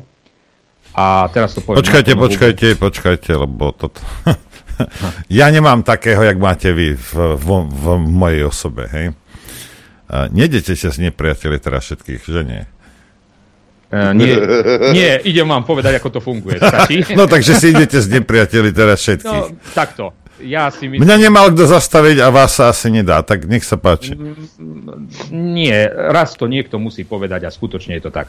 Či sú to jednotlivé komory, či sú to jednotlivé zväzy, či sú to jednotlivé odborové zväzy, alebo takisto aj z MOS. Ja mám odpozorovanú jednu skúsenosť a nikto ma z tohto... Nedokáže mi to proste nikto vyvrátiť. Všetci predstavitelia týchto e, funkčných orgánov, ktorí majú zastupovať, e, dá sa povedať, na desiatky tisíc ľudí, sú niečím držaní za gule tou vládnou garnitúrou. Nie, Tým pádom tlmia tlak tej verejnosti voči tej nespravodlivej vláde a voči celému štátnemu systému, ktorý momentálne je nastavený takýmto spôsobom. To znamená, že neplnia úlohu zastať sa tej skupiny, ktorú reprezentujú, ktorú zastrešujú, ktorej by mali ponúkať legislatívnu ochranu, uh, ochranu v rámci toho, že spojím jeden celok a vyvolám určitý tlak na tú vládnu garnitúru a na to všetko, robia pravý opak, tlmia. A zistil som to tak, keď som raz predostrel že ideme teda ako z MOS sa postaviť zásadne, uzatvoríme, dajme tomu, niektoré komunikačné uzly alebo niektoré uzly dopravné a spravíme nátlakovú akciu, joj nie, joj to nerobíme, joj to si proti sebe poštveme, joj to nedostaneme peniaze. Tam bolo milión výhovoriek, prečo to nie urobiť. Ale vymyslieť takú sprostosť, ako zavrime školy, škôlky vymyslieť takú sprosto, že prestaňme úradovať na obecných úradoch alebo zhasníme verejné osvetlenie. Na to ich bolo. Ale komu s tým ublížime, sa pýtam. Matovičovi? Nie, ublížime s tým občanom. Iba sebe, no. Ak raz tí ľudia budú mať zatvorené škôlky na 2-3 týždne a nebudú môcť ísť do práce, alebo nebudú mať deti, alebo obmedzíme školskú dochádzku, čo je protiústavné, pretože školská dochádzka sa nesmie obmedziť ani počas vojny. Grehling, počul si? Takže toto všetko mi príde eh, kontraproduktívne. A potom vy sa ozvete a zase ste ten, ako by som to povedal, čierny Peter v rukách niekoho, s ktorým nikto nechce hrať, pretože vy vytvárate tlak na ľudí, ktorí majú protitlak a vy ich dostávate medzi dva mlínske kamene. A oni to nepotrebujú. Oni, ja, ja fakt neviem, prečo títo ľudia vôbec do funkcií idú. Oh, oh, oh, oh, oh. Prečo? Ako odpoveď? Odpoved, odpovediem vám otázkou. No. Uh, sú to neplatené funkcie? Takto. Mnoho no. funkcií je, alebo sa, respektíve sa tvári ako neplatených. Vo svojej podstate je tam obrovský honor. Dobre, ale pozrite sa, ja vám môžem dať pán Holiak neplatenú funkciu, bude, vaša rodina bude mať také výhody, že sa vám budú panenky pretáčať. Pre, presne nie? tak. Presne. Takže ako presne o to, o, o to nejde. No dobre, ale t- rozumiete, tu ide o to, ja som toto s tými autodopravcami e, riešil x krát, oni rozprávajú, chodili ku do relácie, rozčúlení toto a potom idú blokovať Bratislavu v odstavnom pruhu. Rozumiete? A to isté odborári. Hej? Tie odbory nerobia nič nerobia nič. Ale absolútne nič. Rozumiete, absolútne. lebo ak, ak ja by som mal na povel, neviem, nejakých 2000 alebo teda 2 milióny ľudí, ktorí pracujú, hej, tá vláda by tak skákala, jak ja im poviem. Hej. A ke, keby prišli zrazu, že si dajú všetci naraz dovolenky? No však, ale... Čo, čo protiprávne neurobia nič tí ľudia. Len by si dali naraz dva týždne dovolenky. Viete si predstaviť, čo to spraví s národným hospodárstvom? No dobre, ale... tlak to dokáže vyvinúť? Ja, ale... Tak ja vám to vysvetlím, hej. Ja som, ja, som, ja som mal eh, nejakých 180 zamestnancov dávno a chceli tam vytvoriť odbory, tak som povedal, vrem, OK, ale dostanete výpoveď, ja som nechcel odbory. Hej. Nie preto, že by som im robil zle, ale proste to, to, to, to, nechcel som. Ale poznal som firmy a poznám firmy a rôzne, a, ktoré a, musia mať odbory, však kvôli neviem, počtu a majú tam aj 1000-2000 zamestnancov. A rozumiete, vy jediné ako zamestnávateľ, čo viete urobiť je, hej, si tam dať za šéfa nejakého zástupcu ľudí, ktorí vám pôjdu po ruke. Hej? Tak. A ktorí, vy ich tam, oni vlastne, oni by mali byť volení spomedzi tých zamestnancov, aby vyvíjali tlak na mňa, hej? ale pretože som chytrejší než tí zamestnanci, tak, tak ja to, to tak, takto spravím, že tí dvaja, nie, tam oni budú nárazníkom medzi mnou a zamestnan. To znamená, že ja nemusím ísť zapovedať nepríjemné veci zamestnancom, keď oni to vedia vysvetliť im nejakým spôsobom. hlúpy zamestnanec, nehnevajte sa na ňa, proste takto to je, si nechá veľa vecí odôvodniť, takisto ako hlúpy volič. Hej? Rozumiete? Ale niekde hákovať za 2,50 alebo za 3 eurá je neludské, koniec bodka. Hej? Tam nie je, že či teraz to, o, to, viete, až takého, a teraz sú drahé paliva. No nie, tak zavri firmu. Ak nie si schopný zamestnancovi zaplatiť plat, z ktorého vie normálne jeho rodina vyžiť, tak to zavri. Alebo mu zruš pracovné miesto a daj, proste nech niekto iný robí za viac peniazy. Takže iba to som chcel povedať, že a to isté robí štát. Hej? A smeráci v tomto boli dobrí, oni akože komunikovali s nimi. Hej? Na oko. No však komunikovali, rozumiete, len, hej. A uh, tie odbory ne, si neplnia svoju funkciu. Môžu mu odborári rozprávať, koľko chcú, rozumiete? Lebo tu ide o to, pokiaľ sú veci nespravodlivé, pokiaľ tí ľudia trpia, alebo majú, ja neviem, museli tam červené tie, tie one nosiť, kde nie, v, Samsung, v Samsungu, v Samsungu, to, Samsungu nie, v Kii, v Kii, hej. No. A rozumiete, a takéto veci... Ľudí byť, ľudí, hej, no tak Korejci sú na to zvyknutí, hej. Rozumiete, to je, to je proste, to je, to je za, za jeden deň by som tú firmu položil. Hej? No ale oni, lebo všetci sa boja nejakú výplatu a ja som to už x krát vysvetloval, ja som bol zamestnávateľ a ja som vám to hovoril s tými modrými papierikmi.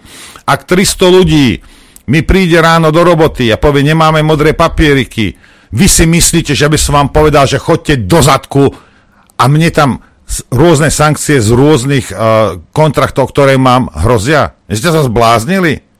Hej, no ale nie. Neprišli piati, no tak tých poslali domov a tých 295 tam makalo aj s modrým papierikom hlupáci. Rozumiete? Akú ste mali? Veď každá, každá firma, každý ten zamestnanec v tej dobe mali, nepotrebovali ste odbory, nepotrebovali ste nič. Hej. Stačilo len proste tam prísť, my chceme pracovať. Máš modrý papierik? Nemám. Nemôžeš pracovať. OK, čau a idete preč. Hej, si to nahráte, hej, a hotovo. A idete preč. Na druhý deň, tretí deň, a čo si myslíte, čo ten, za, čo ten majiteľ bude robiť? Akože čo? Čo by urobil? Ale nie. Vy si myslíte, že on, on bude v pohode a vy nedostanete výplatu, tak vaša rodina bude trpeť, tak skloníte hlavu, jak také barany, hej, a necháte si skákať po hlave. A toto je v tom. Lebo ono to tú silu má, len tí ľudia nie sú schopní sa zorganizovať. Rozumiete? Lebo sú posratí. Nie, nie sú posratí, nemá ich to zorganizovať. Respektíve podľa keď nevidia oporu ešte ani vo svojich organizáciách, ktoré ich majú zastupovať a zorganizovať takéto protesty, tak tam je problém. A už keď aj zorganizujú protest, ako my sme boli so ZMOSom tamto pred, uh, bolo nás tam cez, ja rátam, cez 5 tisíc tam bolo zamestnancov obecných úradov, uh, prednostov, primátorov a celkovo celého zamestnaneckého zboru obecných zastupiteľstiev a aké výstupov z toho? Žiaden, nula, žiadna dohoda, žiaden tlak vyvinutý. Prišli sme tam, zakričali sme si, ľudia sa tam trepali o tretie ráno, stávali z Košíc, zaplatili sme autobusy a čo z toho? Nič.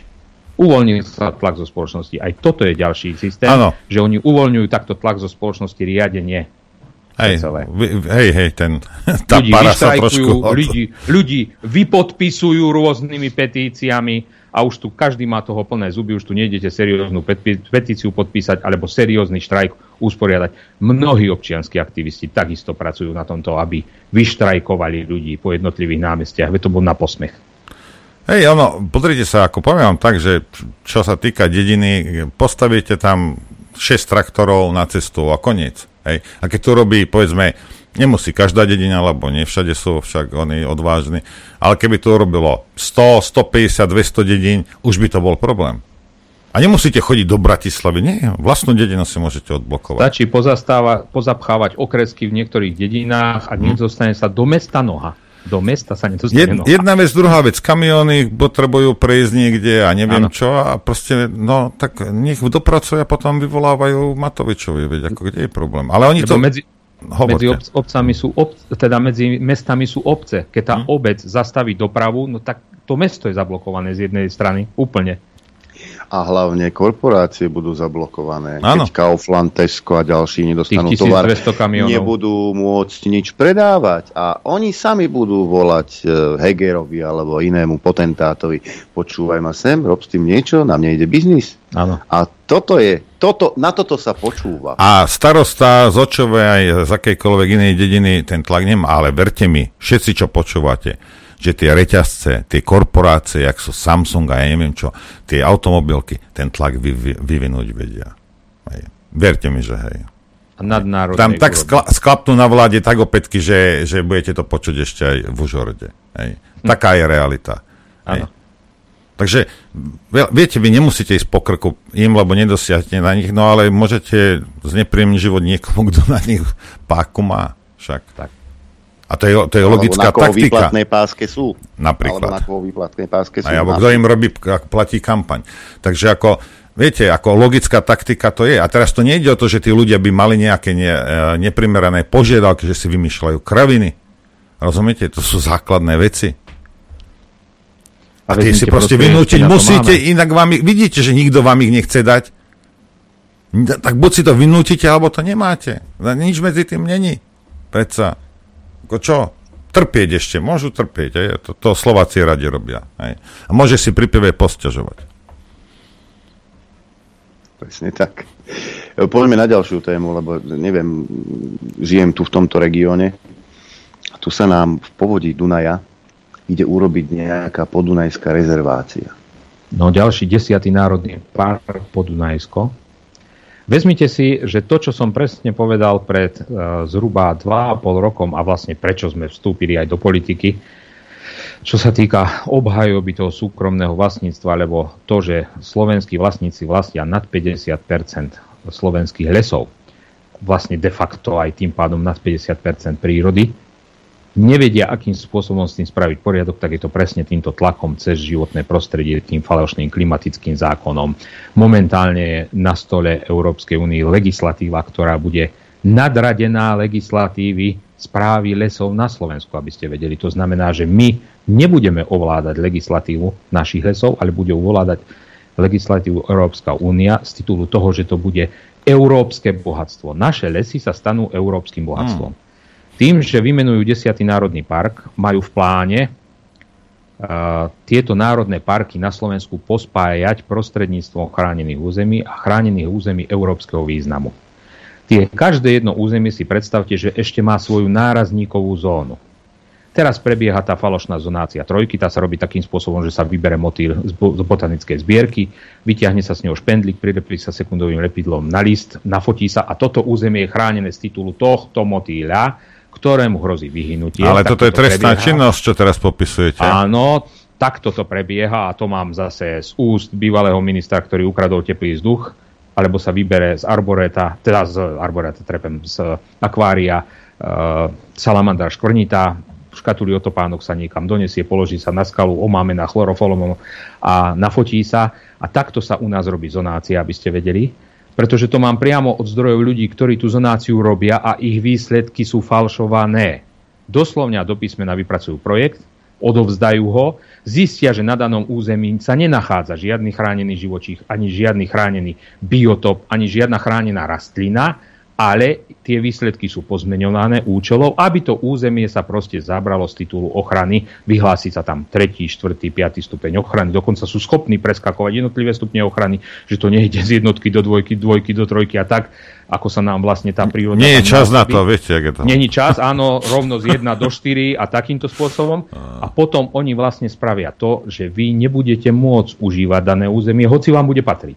Hej, lebo ústava jasne. Máte právo patriť, užívať funkčné požitky a brať plody e, zo svojho majetku. Ale tam je napísaná klauzula, že vám môže štát obmedziť na nevyhnutnú dobu, nevyhnutnú mieru, ale za primeranú odplatu.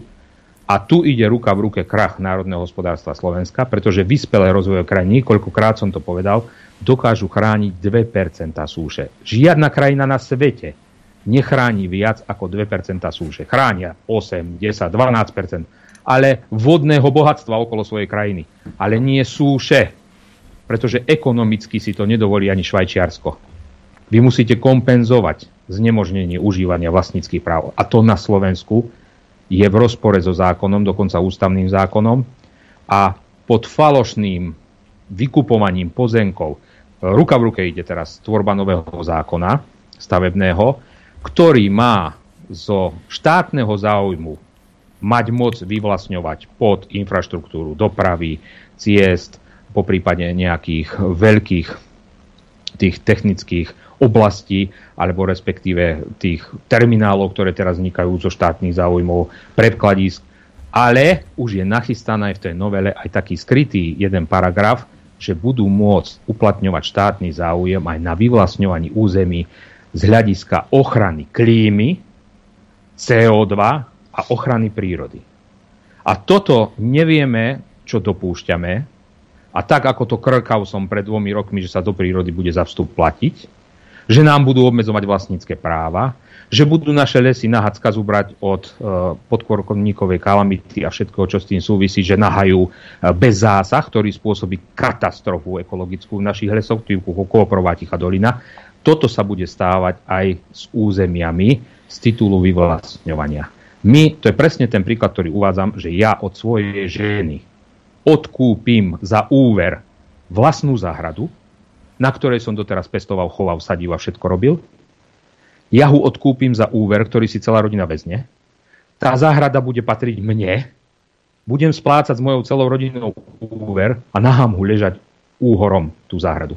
Toto robí štát v prípade pozemkov, pretože je jedno, či to vlastní občan Slovenskej republiky alebo štát.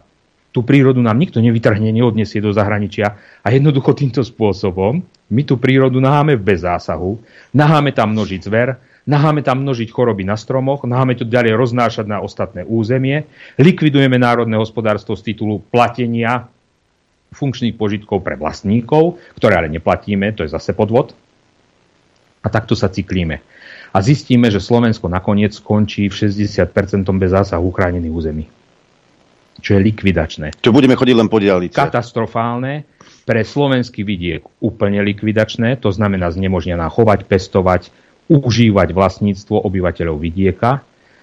Tými rôznymi e, princípmi, ktoré sú teraz nastavené z titulu chránenia klímy, CO2 emisí, idú dávať dekarbonizáciu starých budov a domov. To znamená, že ľudia, ktorí majú postavené domy za totality v tých 60. rokoch, aj keď ten pojem totalita neznášam používať, lebo totalita aj teraz nebolo vtedy, tak jednoducho vám prikážu, buď si dom zateplíte, prestanete kúriť pevným palivom, potom si nastane ďalšia otázka, či máte kúriť, keď tam nemáte plyn, nemáte tam elektrickú sieť dostatočnú na to, aby ste dokázali.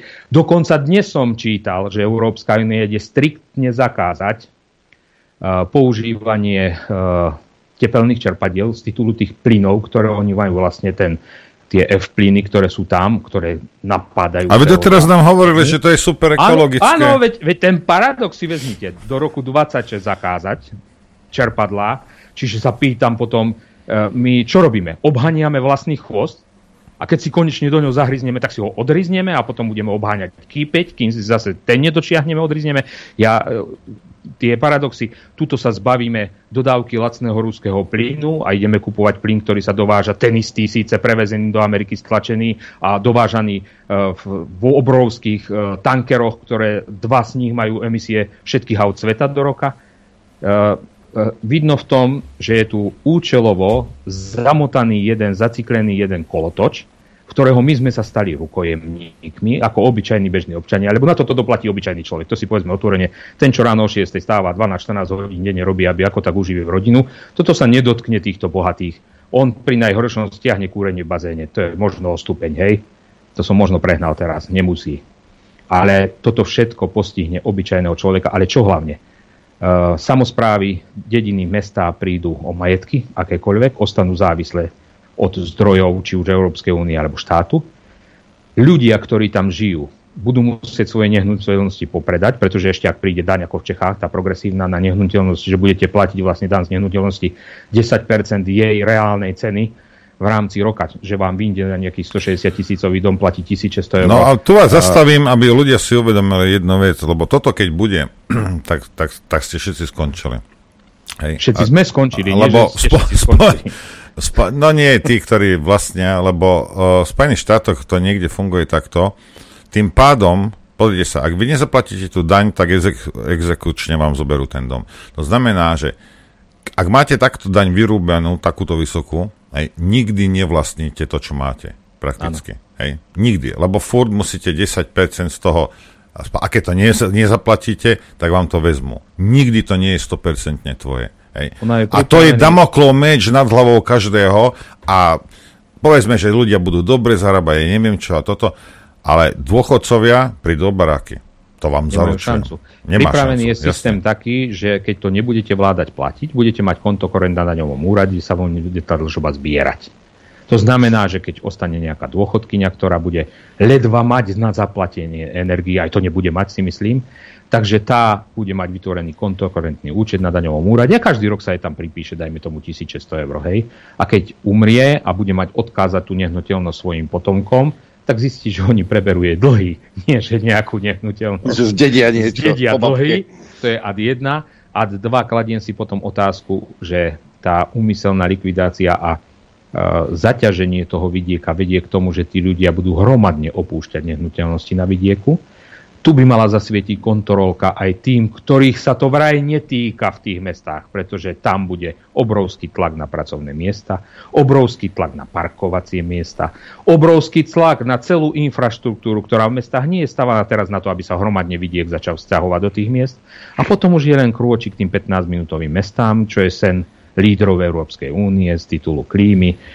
Toto tí blázni a choromyselní nechcem sa vyjadriť, čo ešte ďalej na nich viem. No ale ja neviem, či si to, či si to ľudia spolu. uvedomujú, že to nie je žiaden vymysel nový tie 15-minútové mesta. Toto v Sovietskom zväze mali. To realizovať v Bratislave. Hej, ale toto mali v Sovietskom zväze. Hej, robili tie obrovské sídliska, toto a tam ste mali do nejakých, ja neviem, či to bolo 15 alebo 20 minút peši, áno. mali ste školu, lekára, škôlku, zamestnanie. obchody, zamestnanie. Veď to, toto Rusi urobili pred 40 rokmi, alebo 50.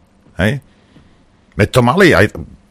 Veď to bolo, to bolo... Ešte v tej dobe sa na to pozeralo, že aké to je progresívne, lebo však áno. Hej? No, ale Teraz, tak... ako sa Rusi blížia závratnou rýchlosťou k digitálnemu rubľu. Hej? Aj to si treba ano. nezabudnúť podotknúť.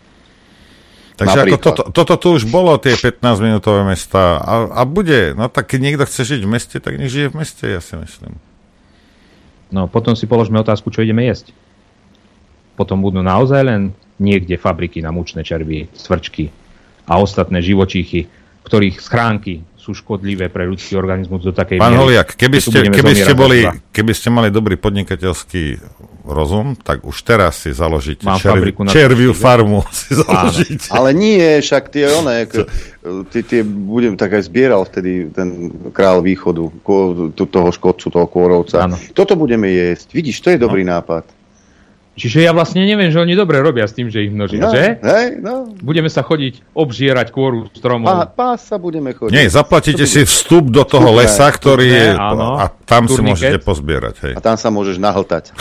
e, ale to je sranda, že ja som počul takú teóriu, neviem už od koho, že aj celá, celá tá, e, to chránené územie Podunajsko, ten nový národný park, vznikol len preto, aby tie percentá boli dodržané na Slovensku. Čo sa týka a, územia? Čo sa týka územia. No a, a aby v tých peťkových um, ochranných územiach mohli napríklad takí developeri, ako je Kolár, alebo podobný, alebo GNT, stavať svoje lyžiarské strediská. Toto je jedna vec, ale druhá vec, uvedomte si, čo je na Podunajskej nížine najdôležitejšie. Voda. Čo nám skrýva Žitný ostrov? Najväčšie náleziska pitnej vody. V konečnom dôsledku je avizované Európskou úniou po roku 2035 zákazu spaľovacích motorov komplet prejsť na elektrifikáciu vozidiel, čo je nezmysel, holý bosy, to, to všetci už dnes vieme, na základe akýchkoľvek dopravných analýz, akýchkoľvek e, elektrických analýz a všetkého, dokonca 1,75 násobok uhlíkovej stopy má elektromobil voči spaľovaciemu motoru dízlovému ale toto všetko má jedno smerovanie. Syntetické paliva. Syntetickým palivom je vodík. Z čoho sa vyrába vodík? Si položme otázku. Z kvalitnej vody.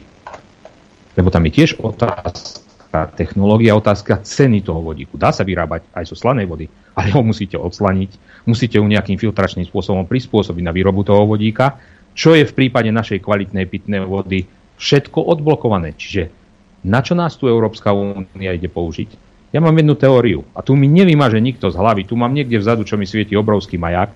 Slovensko potrebujú dostať z vidieka preč, zakonzervovať ho ako jednu obrovskú, obrovskú rezerváciu s čistou vodou. Dopadneme jak indiáni. A my Boa. dopadneme doslovne do písmena ako indiáni za, zakrálikovaní v mestách len a len preto, aby sme dokázali uvoľniť vidiek a mali tam tú vodu čistú, zdravú, vodu ničím nedotknutú.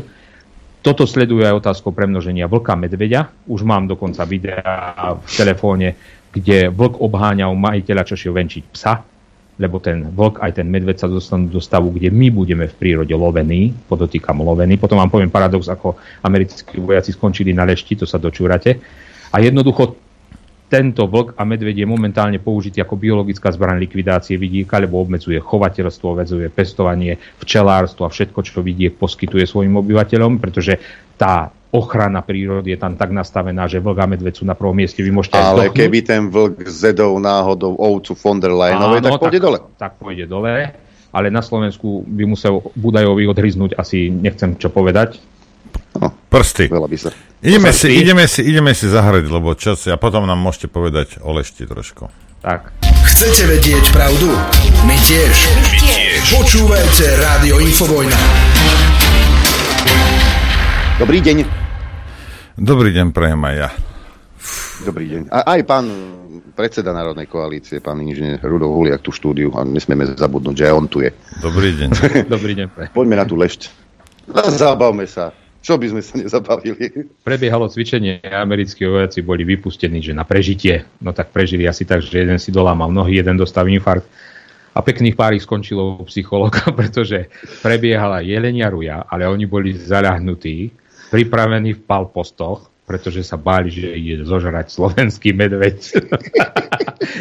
Proste to sú tak nefunkční bojovníci, že ja by som sa nebal aj našich pani upratovačiek s tyrochovými metlami by to vypráskali na moju dušu.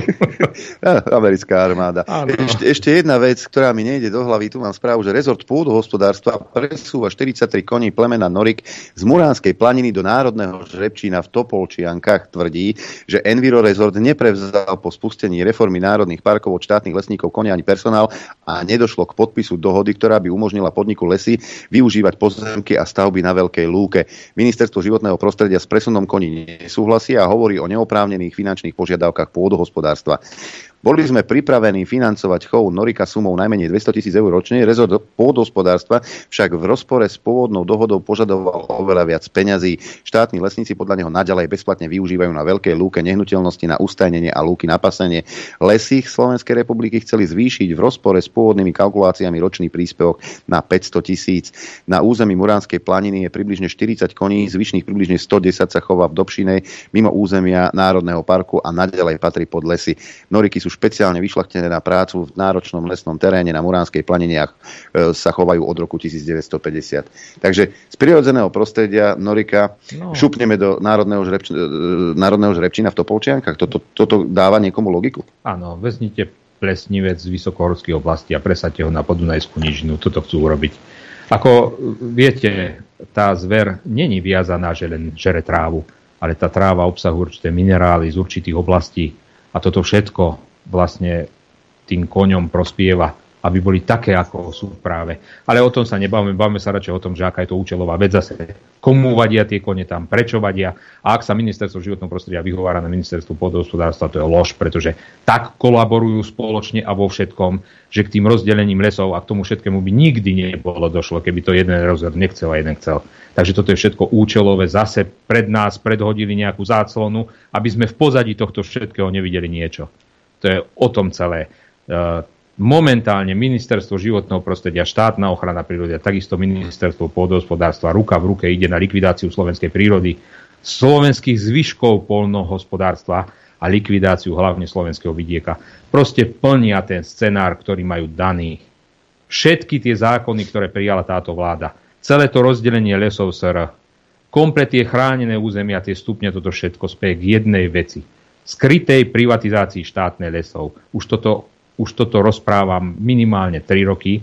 Jednoducho posledné národné bohatstvo v hodnote 500 miliard naše lesy Slovenskej republiky, ktoré sú posledným veľkým štátnym majetkom, dá sa povedať, si vezmite, že sa ich nedovolí dotknúť ani mečiar tým, že rozdelíte jednotlivé odštepné závody, ktoré pracujú na tom, že jeden je rentabilnejší, ten rentabilnejší dopláca na ten, ktorý je nerentabilný, ale z titulu veku, porastov, z titulu starostlivosti o toto všetko, to sa nedá stiahnuť na určité územie, ak to chceme obhospodarovať trvale udržateľným spôsobom a aby to aj finančne nezaťažovalo štát alebo obyvateľstvo alebo rozpočet Slovenskej republiky, tak jednoducho tie, tie lesy sa dotovali tam, kde sa ťažilo, dotovalo to, kde sa pestovalo. Veď to je ako keď za hradku proste máte e, surovinu, ktorú nej, alebo ovocie, zeleninu, ktorú pestujete, predáte, sadíte za to druhu. Ten tok peňazí a toho všetko je tak zložitý a tak nastavený systematicky a boli sme dávaní za vzor 70.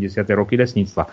Čo potrebujú teraz urobiť? Tie odštepné závody, ktoré budú nevýhodné, kvázi nevýhodné, ale nie že nevýhodné, urobili ich nerentabilnými z titulu práve týchto chránených území a toho všetkého, čo tu nastavili teraz týmto nezmyslom, lebo to je ako keď hodíte do krásnej, zariadenej, nádhernej barokovej miestnosti granát.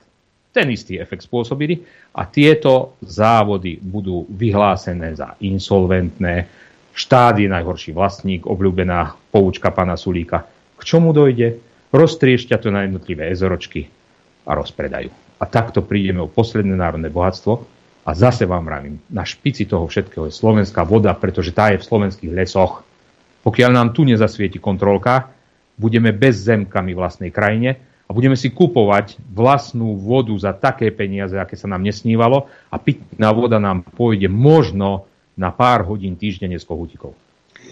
Uh, takéto riešenie ponúkali saskári aj e, čo sa týka e, nemocníc. Ja si veľmi dobre pamätám tú tlačovku pred, e, pred parlamentnými voľbami, kedy prišli um, s riešením, ako vyriešiť nemocnice, tak štátne nemocnice mali byť prerobené na akciovky a tie mali byť ponúknuté na predaj. Nebudem hovoriť do vetra, ja to, ja to pustím. Druhým takým, takou oblasťou, ktorú považujeme za zásadnú a problematickú sú, je stav štátom vlastnených fakultných a univerzitných nemocníc. V dnešnej dobe, ako všetci viete, tieto nemocnice nie sú podrobené alebo nemusia sa podrobovať tvrdým rozpočtovým obmedzeniam. Tvrdé rozpočtové obmedzenia platia pre iné subjekty e, v oblasti zdravotnej starostlivosti, ale nie pre štátom vlastnené nemocnice. Toto vytvára e, veľmi, veľmi zlú pôdu a veľmi zlé podmienky na podnikanie na celom zdravotníckom trhu. Preto budeme chcieť, aby zdravotné, e, aby fakultné a e, univerzitné nemocnice boli pretransformované v prvom kroku na akciové spoločnosti. Akciové spoločnosti v zdravotníctve fungujú a na ne sú už kladené tvrdé rozpočtové obmedzenia. Čiže pokiaľ, nebudú vykazo- e, pokiaľ budú vytvárať stratu, tak budú musieť byť podrobené všetkým krokom, ktoré sú v takých prípadoch e, zákonom stanovené, treba aj konkurs a podobne. E, samozrejme, takéto, takéto kroky e, nie sú žiaduce a budeme preto hľadať pre tieto, e, tieto nemocnice po vytvorenie akciových spoločností nových vlastníkov alebo prevádzkovateľov, ktorí zabezpečia efektívny chod týchto nemocníc. To je presne tá istá mustra. Tak ja sa len chcem spýtať jednu vec, hej, že on tam hovoril, že to, to je ako zo, je zložité potom, alebo ne, nevhodné pre podnikanie v zdravotníctve. Ja sa chcem spýtať, prečo musíme podnikať uh, a kšeftovať a robiť biznis so zdravím ľudí? Hej? Ako nie, nie sú iné veci, s ktorými sa dá podnikať? Ja sa len pýtam, prečo sa musí podnikať? Prečo sa musí vytvárať zisk na tom, či, že niekto je chorý alebo nie? Z akého dôvodu? Tak to je nastavený celý systém. My sme len nič iné výrobným prostriedkom bohatých. Presne tak. Ale čo s tým, pán inžinier? Ako prebieha spájanie národných síl pokiaľ viem, dostalo sa ku mne, vrabce čvirikali žamonínske, že teda je určitá iniciatíva predsedu Slovenskej národnej strany Andreja Danka, ktorý si pozval určitých ľudí a chce im ponúknuť miesta na kandidátke, alebo neviem ako konkrétne, to vám možno prezradíte vy, pretože tiež ste boli na tých, na tých stretnutiach, okrem Tarabovcov, tam bol dokonca aj Radačovský, ale aj vy, pán inžinier. Tak čo sa pečie? Ak tak, sa môže niečo prezrádzať. A či, a či je to úspešné? Myslím si, že už mesiac prebiehajú rokovania v rámci jednotlivých strán. Samozrejme, že to nie je jednoduché. Hej. Keď si vezmeme, že Národná koalícia má už cez 2000 členov, 68 okresných predsedov, čiže štruktúry už v rámci celého Slovenska. Uh, tu chcem podotknúť pánovi Mazurekovi, že mal by sa zamyslieť nad tým, čo je ministranička, pretože používať pojem Huliaková ministranička už je s tým až trošku trapný. Takže z tohto miesta odkazujem, že aby sa snažili dotiahnuť aspoň na naše čísla.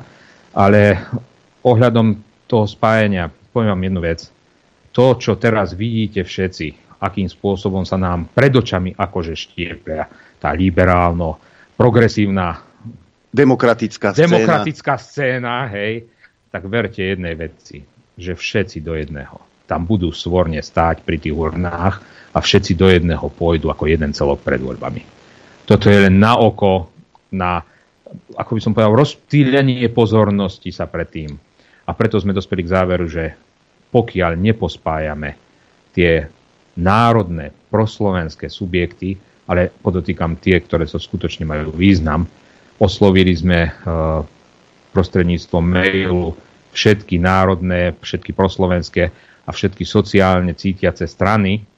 Odpoveď prišla jedine zo strany SNS, z SHO prišla ešte iniciatíva. V rámci SNS e, sa vlastne vytvorilo to skupenie Radačovský patriot, komunisti, boli tam ešte e, socialisti, socialisti Bekmatov, My národná koalícia a Tarabovci. Tarabovci, samozrejme život. Rokujeme a vlastne medzi sebou si vyštrngávame jednotlivé podmienky, že akým spôsobom by sa to dalo dať dokopy. Aby sme jednak neohrozili hranicu tých 5% a aby sme to dali dokopy na tom, aby to bolo pre všetky tieto strany, hlavne členské základne predsedníctva jednotlivé priateľné. A myslím si, že tu sa podarí odhodiť aj tie EGA, aj tie jednotlivé ja by som to nedefinoval, že záujmy, lebo my záujem máme len jeden, zachrániť Slovensko v septembri. A toto dúfam, že uspejeme a nejakým spôsobom sa to nakoniec skutočne podarí. Lebo to je jediný spôsob a jediná cesta, ako sa postaviť tomuto, čo nás tu čaká. Lebo neviem si predstaviť tú kombináciu hlasu progresívneho Slovenska Sasky. Ale vy ste nepočúvali pozorne pána Pelegriniho. E, S nimi nie, ja nepočúvam pozorne pána Pelegriniho, ja viem, čo ide robiť, takže asi tak. Chcem sa vás pýtať takto, už keď sa bavíme, no. že toto robíme reklamu na tú vašu stranu. Robili ste nejaké, zúčastnili ste sa nejakých jednaní s týmito ľuďmi z tých ostatných a kvázi akože pro národných stran. Ja ich poznám všetkých. ak, ak ste s nimi teda jednali nejakým spôsobom, aký ste mali dojem z toho a zdá sa vám to precho- priechodné s týmito ľuďmi? Teraz uh, sa ma pýtate na tie strany, s ktorými sme v ušom kruhu a s ktorými tá dohoda je na spadnutie, alebo tie ostatné strany? No všetky, tak či tam vôbec bude niečo, rozumiete? Bude. Ako Hamty, Damty, Hamty, Damty je jedna vec a druhá vec, že chceme Áno, deti. Nie, nakoniec si myslím, že bude. Určite bude. A všetko urobím preto, aby bolo už len z titulu toho, že si uvedomujem, že stojíme proti mega peniazom, mega kampaniám a mega možnostiam. A my mali nemáme šancu, ak sa nespojíme. To je pravda. No to, túto, takto, túto nutnosť si všetci uvedomujú, ale či sú ochotní robiť niečo pre Slovensko bez toho, že by z toho mali nejakú výhodu osobnú. My ne. ochotní určite sme. Ja som sa Čiže nepýtal na vás. Ja som sa pýtal na tých, čo ste s nimi jednali. Tí, čo sme spolu jednali, sú ochotní, áno. Sú ochotní a myslím si, že ústupky aj zo strany Danka, myslím si, že ústupky aj zo strany ostatných, že nakoniec to dáme. Čiže dá sa povedať, že e, tento projekt e, je na optimistickej ceste k, k úspechu, áno? Keď to môžem zhodnotiť na 90%, áno. Uvažuje sa ešte v tých kuloároch, že teda ešte koho prizvať, alebo toto už je konečný počet? Ja som ponúkol aj ostatným stranám, ja nebudem nikoho tu dehonestovať, ani nebudem nikoho podceňovať. Každá strana má svoj potenciál, každá strana má svojich aj odborníkov, aj ľudí, ktorým skutočne ide o vec, ale aj ľudí, ktorým samozrejme ide o vlastný prospech. Ponúkli sme možnosti, budeme ešte do posledku s každým vyjednávať a dáme možnosť každému jednému, kto bude chcieť seriózne robiť pre to Slovensko určite. Ja už som, bravím, tu ide hop alebo trop. Skutočne neviem, či si niekto uvedomuje, ale tu sa jedná o našu vodu, pôdu, o náš les, o náš posledný meter štvorcový pod slovenskými nohami, ale hlavne sa jedná o našu suverenitu ako takú a jedná sa vôbec o to, že či prežijeme ako štát, národ a toto si musí už konečne niekto uvedomiť. Oni nás rozberú, jak bicykel starý. Ako... Oni nás, to je už pripravené. Hej. Nás neostane kameň na kameni. Práve z titulu tej vody. Ja to budem do nekonečna toto prizvukovať. Ľudia, máme poklad, kto, bez ktorého život neexistuje. Toto si musí uvedomiť 99,99 zo 110% by som povedal, aby som to prehaňal. Lebo by môžeme naozaj prísť o suverenitu. Všetky nadnárodné spoločnosti sa momentálne zaoberajú jednou ideou že voda musí byť začať byť obchodnou komunitou. No, okrem toho sa hovorí o vode aj, že budú vojny za vodu, lebo máme Presne toto tak. globálne oteplovanie a my tú vodu máme. Však? Noro by vedel rozprávať o tom, ako keď sa chystal zákon o predaji vody však. No ale potom, jak som vykrikoval dva týždne a robil som relácie, tak našťastie potom Robert Fico, ktorého vláda to navrhla, ten zákon, vybehol pred kamerou a povedal, ja vám vodu ochránim v ústave. Hej. No, takže áno. Ale už pracujú. Fakt, v kuloároch sa pracuje intenzívne na tom, aby práve toto sa z tej ústavy dostalo von aby ju, tú vodu tie nadnárodné spoločnosti dostali pod kontrolu. Uh, nie je tajomstvom, 2019 prebiehal obrovský audit v Európskej únii, čo sa týka surovín, zdrojov, akýchkoľvek personálnych, materiálno-technických, surovinových, finančných. A tam dospeli jednoznačne k jednému záveru. Komodity ako lesy, pôda, voda budú obchoditné. To znamená, že každý jeden človek, ak bude chce čiť, bude musieť za to tvrdo platiť. Napríklad také koncerny, ako je Nestle. Áno. Napríklad. sa vyjadril jednoznačne bývalý šéf Nestle. A toto, ak už, ak už toto není pre niekoho alfa omegou žitia a bytia, že jeho život bude vysieť na tom kohútiku, čo dneska berú ako samozrejme, že si splachujeme záchody pitnou vodou. Toto nebude. Hm. Ak to pripustíme, toto nebude. Aj za každé spláchnutie si zaplatíš 5 treba, si, treba si uvedomiť, vieš, ak bude nejaká, nejaký liter vody stať, povedzme, iba euro blbe, hej, tak uh, ja, ak to podpíšem, čo nebude, nemôžem, lebo nie som v tej pozícii, ale keby som bol a predal by som tú slovenskú vodu nejakým pofidelným a dal by mi 10, 20, 30 miliónov, mne by to nevadilo dať euro. Hej. Ale čo tí, čo z toho biznisu nič nemajú? Či... Môžem ešte povedať ano. jeden postreh, čo som ako starosta zažil na vlastnej koži? Ak sa tu všetci hrdíme, že máme tu eurofondy, zveľadňujeme s nimi krajinu a toto všetko, v prvom rade Slovenská republika a málo ľudí toto na Slovensku vie, musí do tej Európskej únii odvádzať obrovské peniaze. Obrovské peniaze, že sme tam. Z toho čerpateľnosť eurofondov je do nejakých smiešných 30% Lenže dnes po týchto skúsenostiach cca polročných starostu, ktoré mám, mi nikto nepovie jednu vec že naši politici nie sú platení účelovo za to, že tie eurofondy nevyužívame a čerpáme také mizivé percentá. Nikto mi nepovie. Všetky projekty sú nastavené tak, aby bežná fyzická osoba, bežný človek, bežný obyčajný starosta bez známosti z malej obce sa k niečomu reálne dostal. Jednak tie časy, ktoré tam sú nastavené na požiadanie na do, doloženie projektovej dokumentácie, všetkých povolení, všetkých komplet záležitostí, ktoré obsahuje ten projekt, nemáte šancu ho dostať. Len toľko. Je obrovská bublina, pani Remišová. Obrovská bublina toho, aké sú tu možnosti pre jednotlivé samozprávy, subjekty, alebo celkovo tieto projekty. Skúste tie podmienky tam všetky vyplniť, aby ste ten projekt dostali. V rámci svojej kampane na Župana som chodil po všetkých starostoch, primátoroch bansko kraja. Každý mi ukázal skriňu plnú projektov rozpracovaných. To sú 100 tisíce eur minuté na rôzne povolenia, na rôzne Aj. projekty, na rôzne posudky, či už statického charakteru alebo iného charakteru. Rôzne povolenia. Vezmite si dneska, ak chcete od plinárov povolenie na, na e, stavbu domu, kde musíte všetkých zainteresovaných osloviť, elektrikárov, vodárov, plinárov, životné prostredie, všetky úrady, to je proste beh na dlhé trate. To, ak nemáte dostatočnú kondíciu, dostatočné známosti, znalosti a financie, môžete to rovno zabaliť tak si vezmite, že za tieto potvrdenia berú rádovo od 70 do 150 eur. Čiže každý ten papier, tá A4 je rádovo v hodnote 100-150 eur. Spočítali sme tie projekty v tých kasniach, to sú 100 tisícové hodnoty a nedostali nič. Tu nie je nastavený systém na platby samozpráv, ako je tomu v Čechách, že na počet obyvateľov, bez rozdielu stranického trička starostu, primátora, jednoducho je tam pričlenený určitý, určitý, určité množstvo financií. Kto môže za to, že starostu má takého trička alebo takého trička a tá dedina nedostane tie financie? Pýtam sa potom, akú úlohu plní štát. Toto treba od základu na Slovensku prerobiť. Financovanie samozpráv.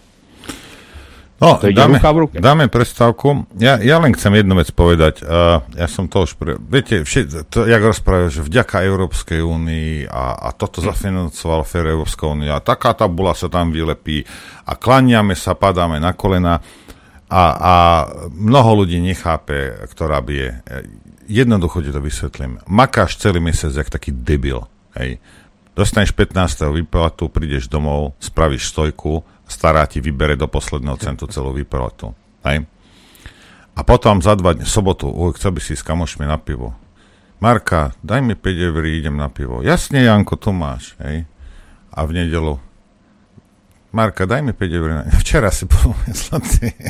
Zajtra musíš ísť do práce, len pekne to buď doma. Hej. Tvoje peniaze, ktoré si si zarobil. Len, aby sme vedeli, ktorá bije.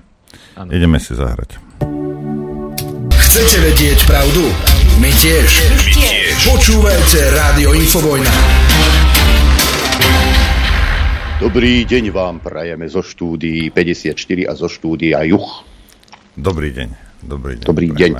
Dobrý áno, deň pán, pán, áno, pán inžinier Rudolf Huliak sa tiež ozval a ozvete sa aj vy, lebo teraz máte tú možnosť klásť nášmu hostovi otázky. 0950 16 je linka do štúdia Juh, mailová adresa ránozavináč infovojna.bz niekoho som zdvihol a nevydržal na linke. Asi sa vás zlakol, pán Huliak. Tak, e, tu mám otázky. Ich hodnoty, pôda, voda, les sú nádherné a Národná koalícia nepochybne antiglobalistické hnutie, bojím sa však štiepenia. A ako to teda vidia so spoluprácou, či už pred alebo po voľbách, ktoré strany sú im blízke. Nedávalo by zmysel spojiť sily treba so socialistami, ale zo Žiliny tie socialisti tam boli na pozvanie Andreja Danka. Boli, samozrejme. Okrem, okrem iného. A bolo tu aj povedané, že sa budú oslovovať aj ďalšie subjekty. No a teraz už vydržal na tej linke pán poslucháč, alebo poslucháčka. Uvidíme, necháme sa prekvapiť. Počúvame. No, zdravím vás, chlapci, e, poslucháč je to. Poslucháč Jano z východu. E, počúvam pána starostu, mám s tým tiež skúsenosti, robil som to 16 rokov, taký dávnejšie.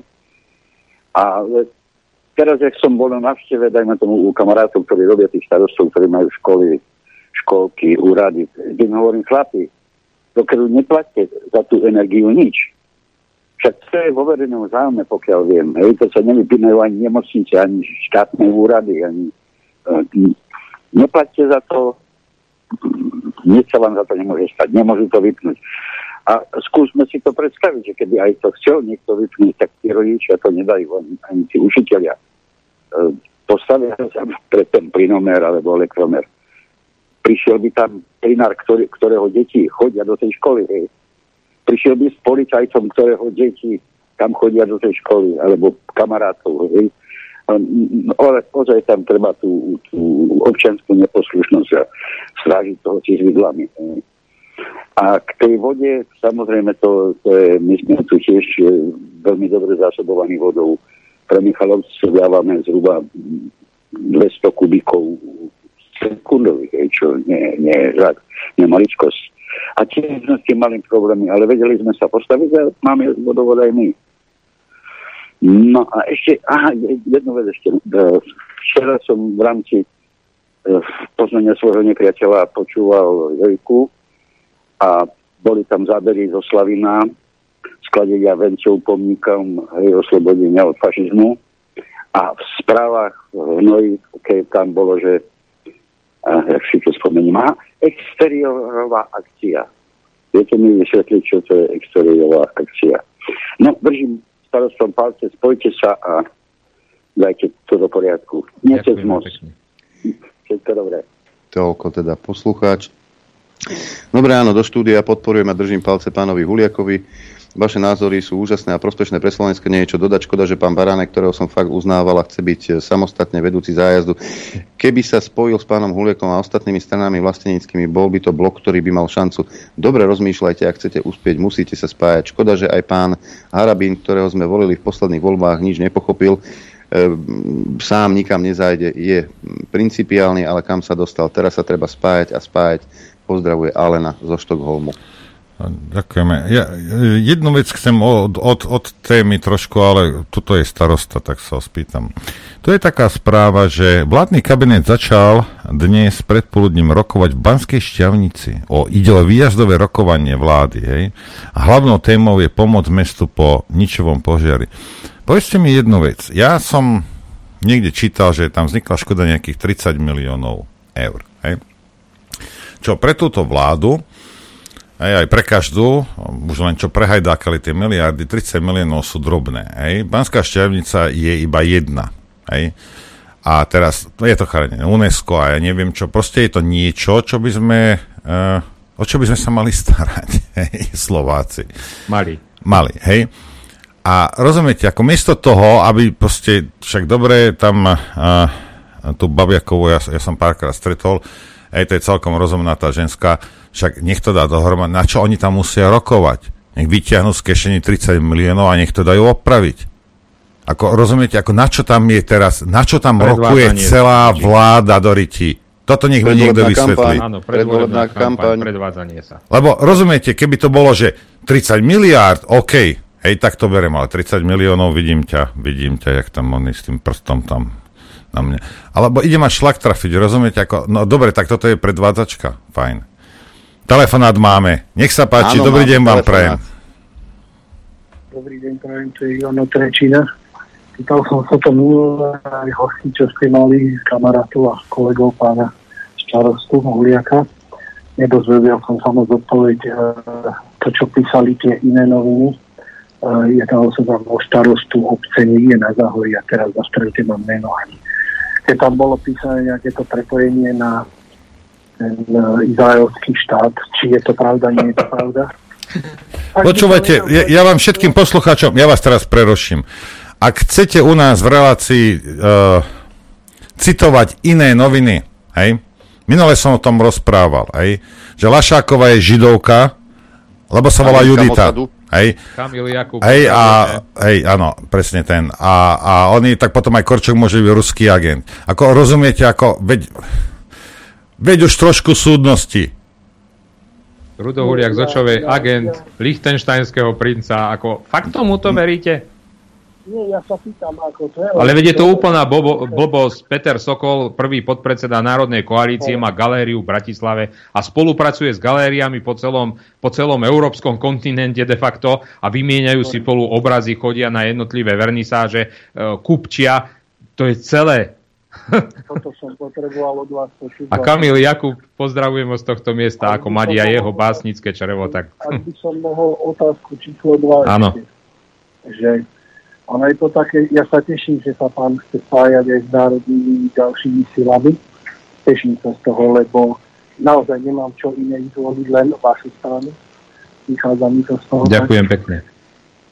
Prosím, ale otázka moja, ja som nepočúval celé, lebo som v práci. No otázku. Vypočujem si to potom večer. Otázka moja je, že ja viem, že to je ťažké, ale kto dá záruku za to, že pán Banko nebude zase taký sebecký a nebude chcieť mať on tie kľúče od tej miešačky a nebude zase vymýšľať na miesto stoviara nejaké, neviem čo. Dobre, ďakujeme. Pán Huliak? Musíme mu veriť. Bez toho sa nejaké spojenie nemôže uskutočniť. Bez nejakej dôvery. Bez dôvery. Myslím, že otázka Zbytočne je toto rozvázať, lebo jednoducho, uh, ak budeme vymýšľať spôsoby, prečo nie, alebo dôvody, prečo nie, a nie spôsob, ako to spojiť, tak vyhrajú. To je jednoduchá matematická rovnica. Máme ďalší telefonát, počúvame.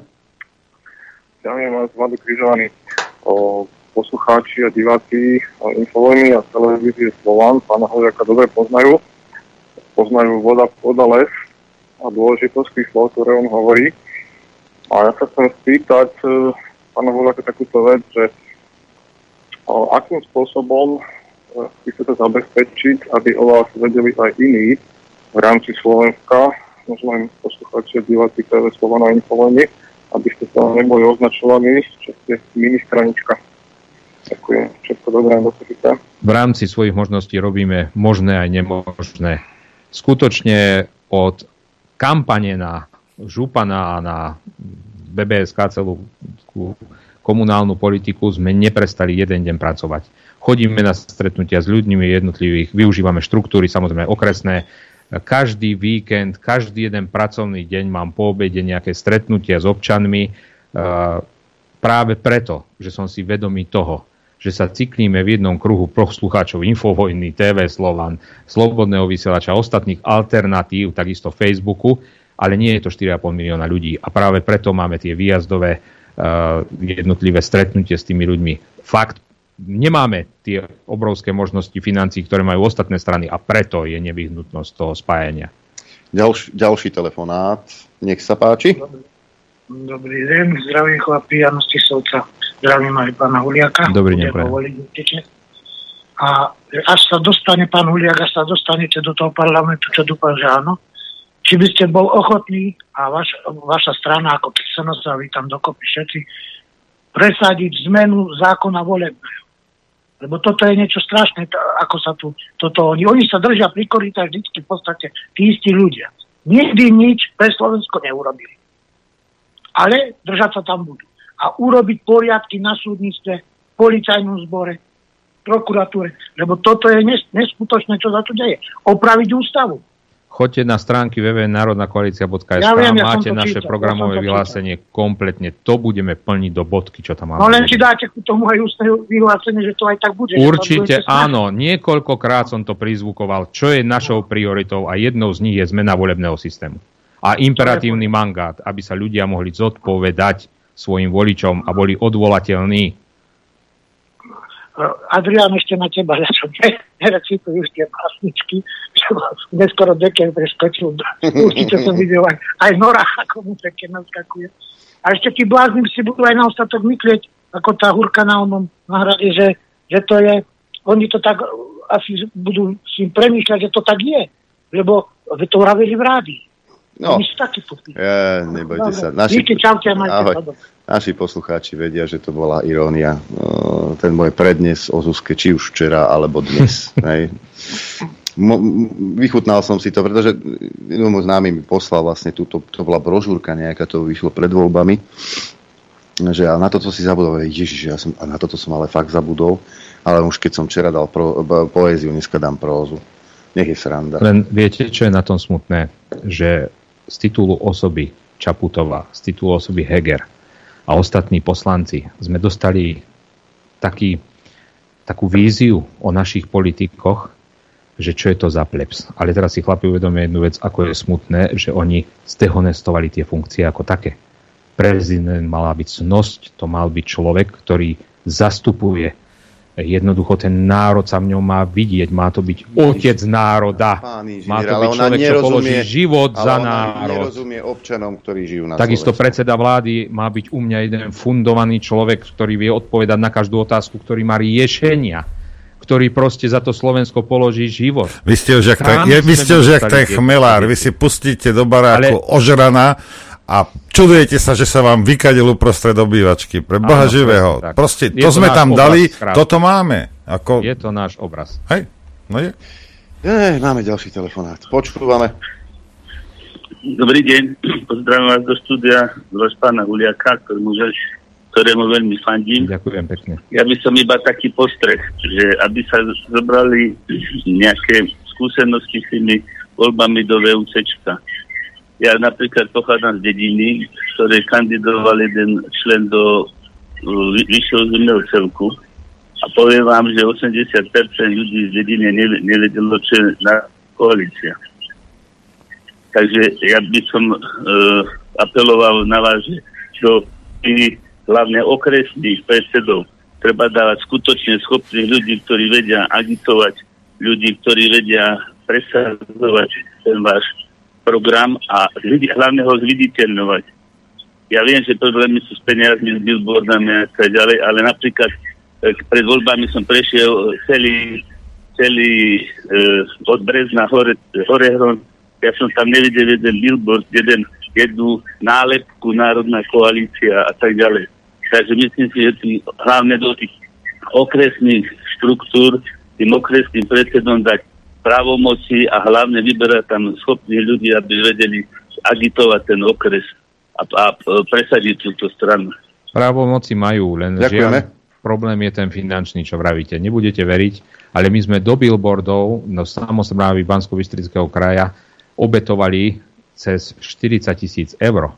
A to je presne o tom, o čom hovorím. Pokiaľ vy nemáte tých billboardov 500 a viac, volá sa to billboardová slepota. Darmo vy máte jeden billboard na vstupe do mesta, ďalší na výstupe z mesta, to je nič. Vy, ak to nemáte tak, ako to v Lunter, dajme tomu v vansko kraji, že tam bol billboard 3 v každej jednej dedine, nemáte šancu. A to, že niekde nie sú letáky, niekde... Ale to... Natlačili sme ich na 100 tisíce ale to aj niečo vypoveda o nás. Že, že sa nezaujímame o veci bil- verejné, absolútne. 500 billboardov, tak e, o vás nikto nevie. Tak, presne tak. Toto je ten problém najväčší. Mm, telefonát máme, nech sa páči. Zdravím chlapí, Milan Križutské Nové mesto. Dobrý deň. Zdravím vás, rád vás počúvam všetkých, zdravím pána Huliaka a chcem mať prijať krásne sviatky konečne. Ďakujeme, podobne. Nech sa útorok všetci zdraví vidíme. Pardon, v stredu, v stredu ste hovorili, v stredu. V stredu sa vidíme, tak. Dobre, dobre, dobre v stredu sa po, vidíme a počujeme. Dobre, dobre. A hlavne do... zdravím do žiaru, odca, ako vždy. Majte sa pekne. Ďakujeme pekne. Tento posluchač počúval pozorne, kedy sa vrátime po Veľkej noci. Tu je otázka, pán Huliak, nakoľko máte môj hlas, chcem sa opýtať, ako dokážeme, ak sa podarí postaviť Slovensko na nohy, ako to dokážeme, keď veľmi veľa ľudí má vymité hlavy? tak všeobecne je dokázané, odmerané dokonca, že 3% v tej populácii je vlastne nejakých mienkotvorných ľudí, ktorí majú nejakú víziu, vedia potiahnuť si tí vizionári. 17% je tých ľudí, ktorí dokážu pochopiť, pridať sa k ním a myslím si, že aj strhnúť tú 80-percentnú Ťažko to povedať, že či sú to ľudia apatickí, alebo sú to ľudia menej vnímavý, aby som niekoho neurazil. To je, to je taký ale, mix. Taký mix všeho. A niekedy, všeho niekedy ešte aj hlupák môže byť apatický a to je to najhoršie. Tak, tak ale najhoršia je, najhoršia je fakt tá, tá nevšímavosť, nevnímavosť. E, mňa sa nič netýka, až keď mi gauč hovorí pod zadkom. Nie. Na toto dopláca. Pozrite sa, problém je ten, asi 70-75% ľudí nie je schopných, ako toto, proste toto je tiež odmerané, nie je schopných si vytvoriť vlastný názor. Áno. Preto si pustí nás, pustí si Jojku, číta noviny a toto, ento. Hej. A zmieta sa. A niekde, kde sa mu to pozdáva, tak stadiaľ to bere, to, keď to rezonuje uh, s, tým, s tým jeho chápaním. Hej. Lebo normálny, rozumný človek si pozrie toto, toto, toto, toto, to, zahrnie sa informáciami, proste zanalizuje ich a vytvorí si mienku. Neverím, nor- normálny človek to nerobí, hej. Menšina to robí. A toto je problém. Ľudia si chodia pre názor niekam inám. Hej. Lebo viete, vy keď si vytvoríte, ak máte, ak máte dostatočné množstvo informácií a viete, v čom žijete a viete, že máte rodinu a proste a myslíte trošku na budúcnosť, nie je Boh na svete, že by ste si nevedeli ten názor urobiť jakž takž reálny. Hej, ale na to potrebujete množstvo informácií. Ale sú, tí sú k dispozícii zadarmo. Takže, viete, hej. Ja to neberem ako apatiu, ja, ja to berem to, že tí, tí ľudia proste nie sú schopní si ten... Ako on fandí niekomu, bude vám fandiť a vy tam môžete krajať malé deti vo zvolenie na námestí a aj tak vám bude fandiť. No proste, lebo je, lebo je taký. No. Bohužiaľ, takto to je. Vyhlasujem posledný telefonát Dobre. v dnešnom dopoludní na info. Dobrý deň. Počúvame. Zdravíčko, zakrypnutá Bratislava. Ja som sa chcel opýtať pána Huliaka, keďže za bil- billboardy sa platí a stojí to peniaze. Jednoducho, keď namalujem ja, treba z vlastnej iniciatívy na, na chodník voľte Národnú koalíciu, je to trestné alebo je to dovolené, je to takisto verejné priestranstvo, treba dať oči dole. No, keby, A keby, ste, keby čakať- ste takúto aktivitu robili, povedzme, ráno o tretej, tak sa nemusíte pýtať takéto otázky však. E, samozrejme, no, len akože nič to nestojí. To Treba, je len treba si ochota, privstať. ochota e, týchto e, jednotlivých členov. No a potom som rád, že umelá inteligencia dosiahla už tú najnižšiu úroveň liber, liberálneho progresívca. Keď sa popracuje na tých programoch ešte 10 rokov, tak verím tomu, že dokážeme tomu vytvoriť slovník aj priemerného demokratického občana. Takže celkom dobrý začiatok. Ale to IQ by sa malo ďalej rozvíjať. No, to je všetko asi. Ďakujeme. Ja len spomeniem, uh, pred asi 8-9 rokmi, keď sme začínali v uh, Slobodnom vysielači, tak sa našla taká akčná skupina v okrese Levice. Hej. A niektorý z nich mal prístup k nejakej veľkej tlačiarni, tak boli schopní takú, neviem, meter na 3 metre alebo na meter na 2, také to povytlačovali, polepili s tým celý okres. Hej. A potom my sme mali z toho problémy, ale nie že nejaké extra, len, len sa stiažovali starostovia však, že, lebo zastávka, neviem, čo bolo olepené. A keď to niekto urobí, hej, a nedá to, povedzme, jak v Prešove som videl, že dali taký malý leták, slobodný vysielač, nalepili na, na ten oný, na, na tú tabulu, kde, kde boli odchody, čo vlastne ro, robíte zle druhým ľuďom, hej. Aj toto je cesta. Hej, ako, veď, hej, alebo si spravte nálepku, hej, nejakú, ja neviem, koalícia, alebo smer, alebo Oľano a nalepte si to na auto, alebo niečo také, veď ako, keď niekto chce, tak cestu si vždy nájde, hej. Presne tak. Dokonca sa ozval uh, grafik, že rád pomôže. Super. Máte to potom na telefóne. Ešte ak môžem na. Margo tej inteligencie, chystá sa nová reforma školstva, momentálne je v skúške projekt na nejakej základnej škole e, v Liptovskom Mikuláši v Demenovej, kde od žiakov nejdú vyžadovať absolútne domácu prípravu a úlohy domáceho charakteru do školy. Sú, a tie sú dobrovoľné. A to sú dobrovoľné. Takže verím tomu, že Slovenska toto pokračuje. našej mládeži rozhodne pomôže a ohlupovanie Slovenska v priamom prenose. Oveľa dôležitejšia je LGBTIQ plus agenda. Čo ja si pamätám, tak mňa domáce úlohy teda ako k ničomu nejak extra nenaučil, lebo čo som sa naučil, som sa naučil v škole, ale naučia vás pracovnej disciplíny do budúcna. Viete? Hej. Že proste sú veci, ktoré musíte urobiť, či chcete, či nechcete, lebo taký je život. Lebo potom budete mať deti, a ktoré budú trikrát denne kvákať, že chcú jesť a ja neviem čo a svietiť si chcete a toto. No tak ak si v detstve vytvoríte nejakú tú pravidelnosť, nejaký, nejaký ten prístup k veciam, tak, tak potom je to jednoduchšie. No. A takýto de- čo budú takéto deti robiť? Nepovedzte. Na Margo tých mimovládok napríklad ja som zakázal jedno účinkovanie mimovládky na očovskej škole, ktorá mala prísť prednášať práve sexuálnu výchovu.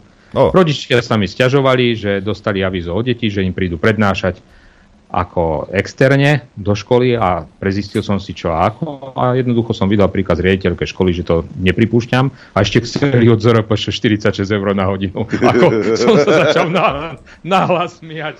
A jednoducho dostala priateľka príkaz, že si to neželáme, aj to zrušili. Inžinier Rudolf Huliak, predseda Národnej koalície, dnes v štúdiu Juch. Ďakujeme. Ďakujem pekne a ja pozdravujem. Ďakujeme. A my sa ideme lúčiť. Uá, ide Veľká noc. Počuť a vidieť sa budeme v stredu, na budúci týždeň, krátko po 9. Ráno o 9, U- áno. Áno, krátko po, nie večer, ráno. E, idú, idú sviatky, ak môžete, tak si ich užite čo najviac s rodinou, ak ste v práci, nech vám to čo najrychlejšie ubehne. A pekné sviatky vám želám. Majte sa pekne. Takisto ďakujem poslucháčom, divákom, ktorí, ktorí nás podporujú. No a keďže idú sviatky, tak, tak vám poďakujem za pozornosť, ale poprejem vám teda šťastnú a veselú veľkú noc. Budeme sa vidieť a počuť v stredu budúci týždeň. Len vďaka vašim príspevkom sme nezávislí. Nezávislí. Rádio Infovojna.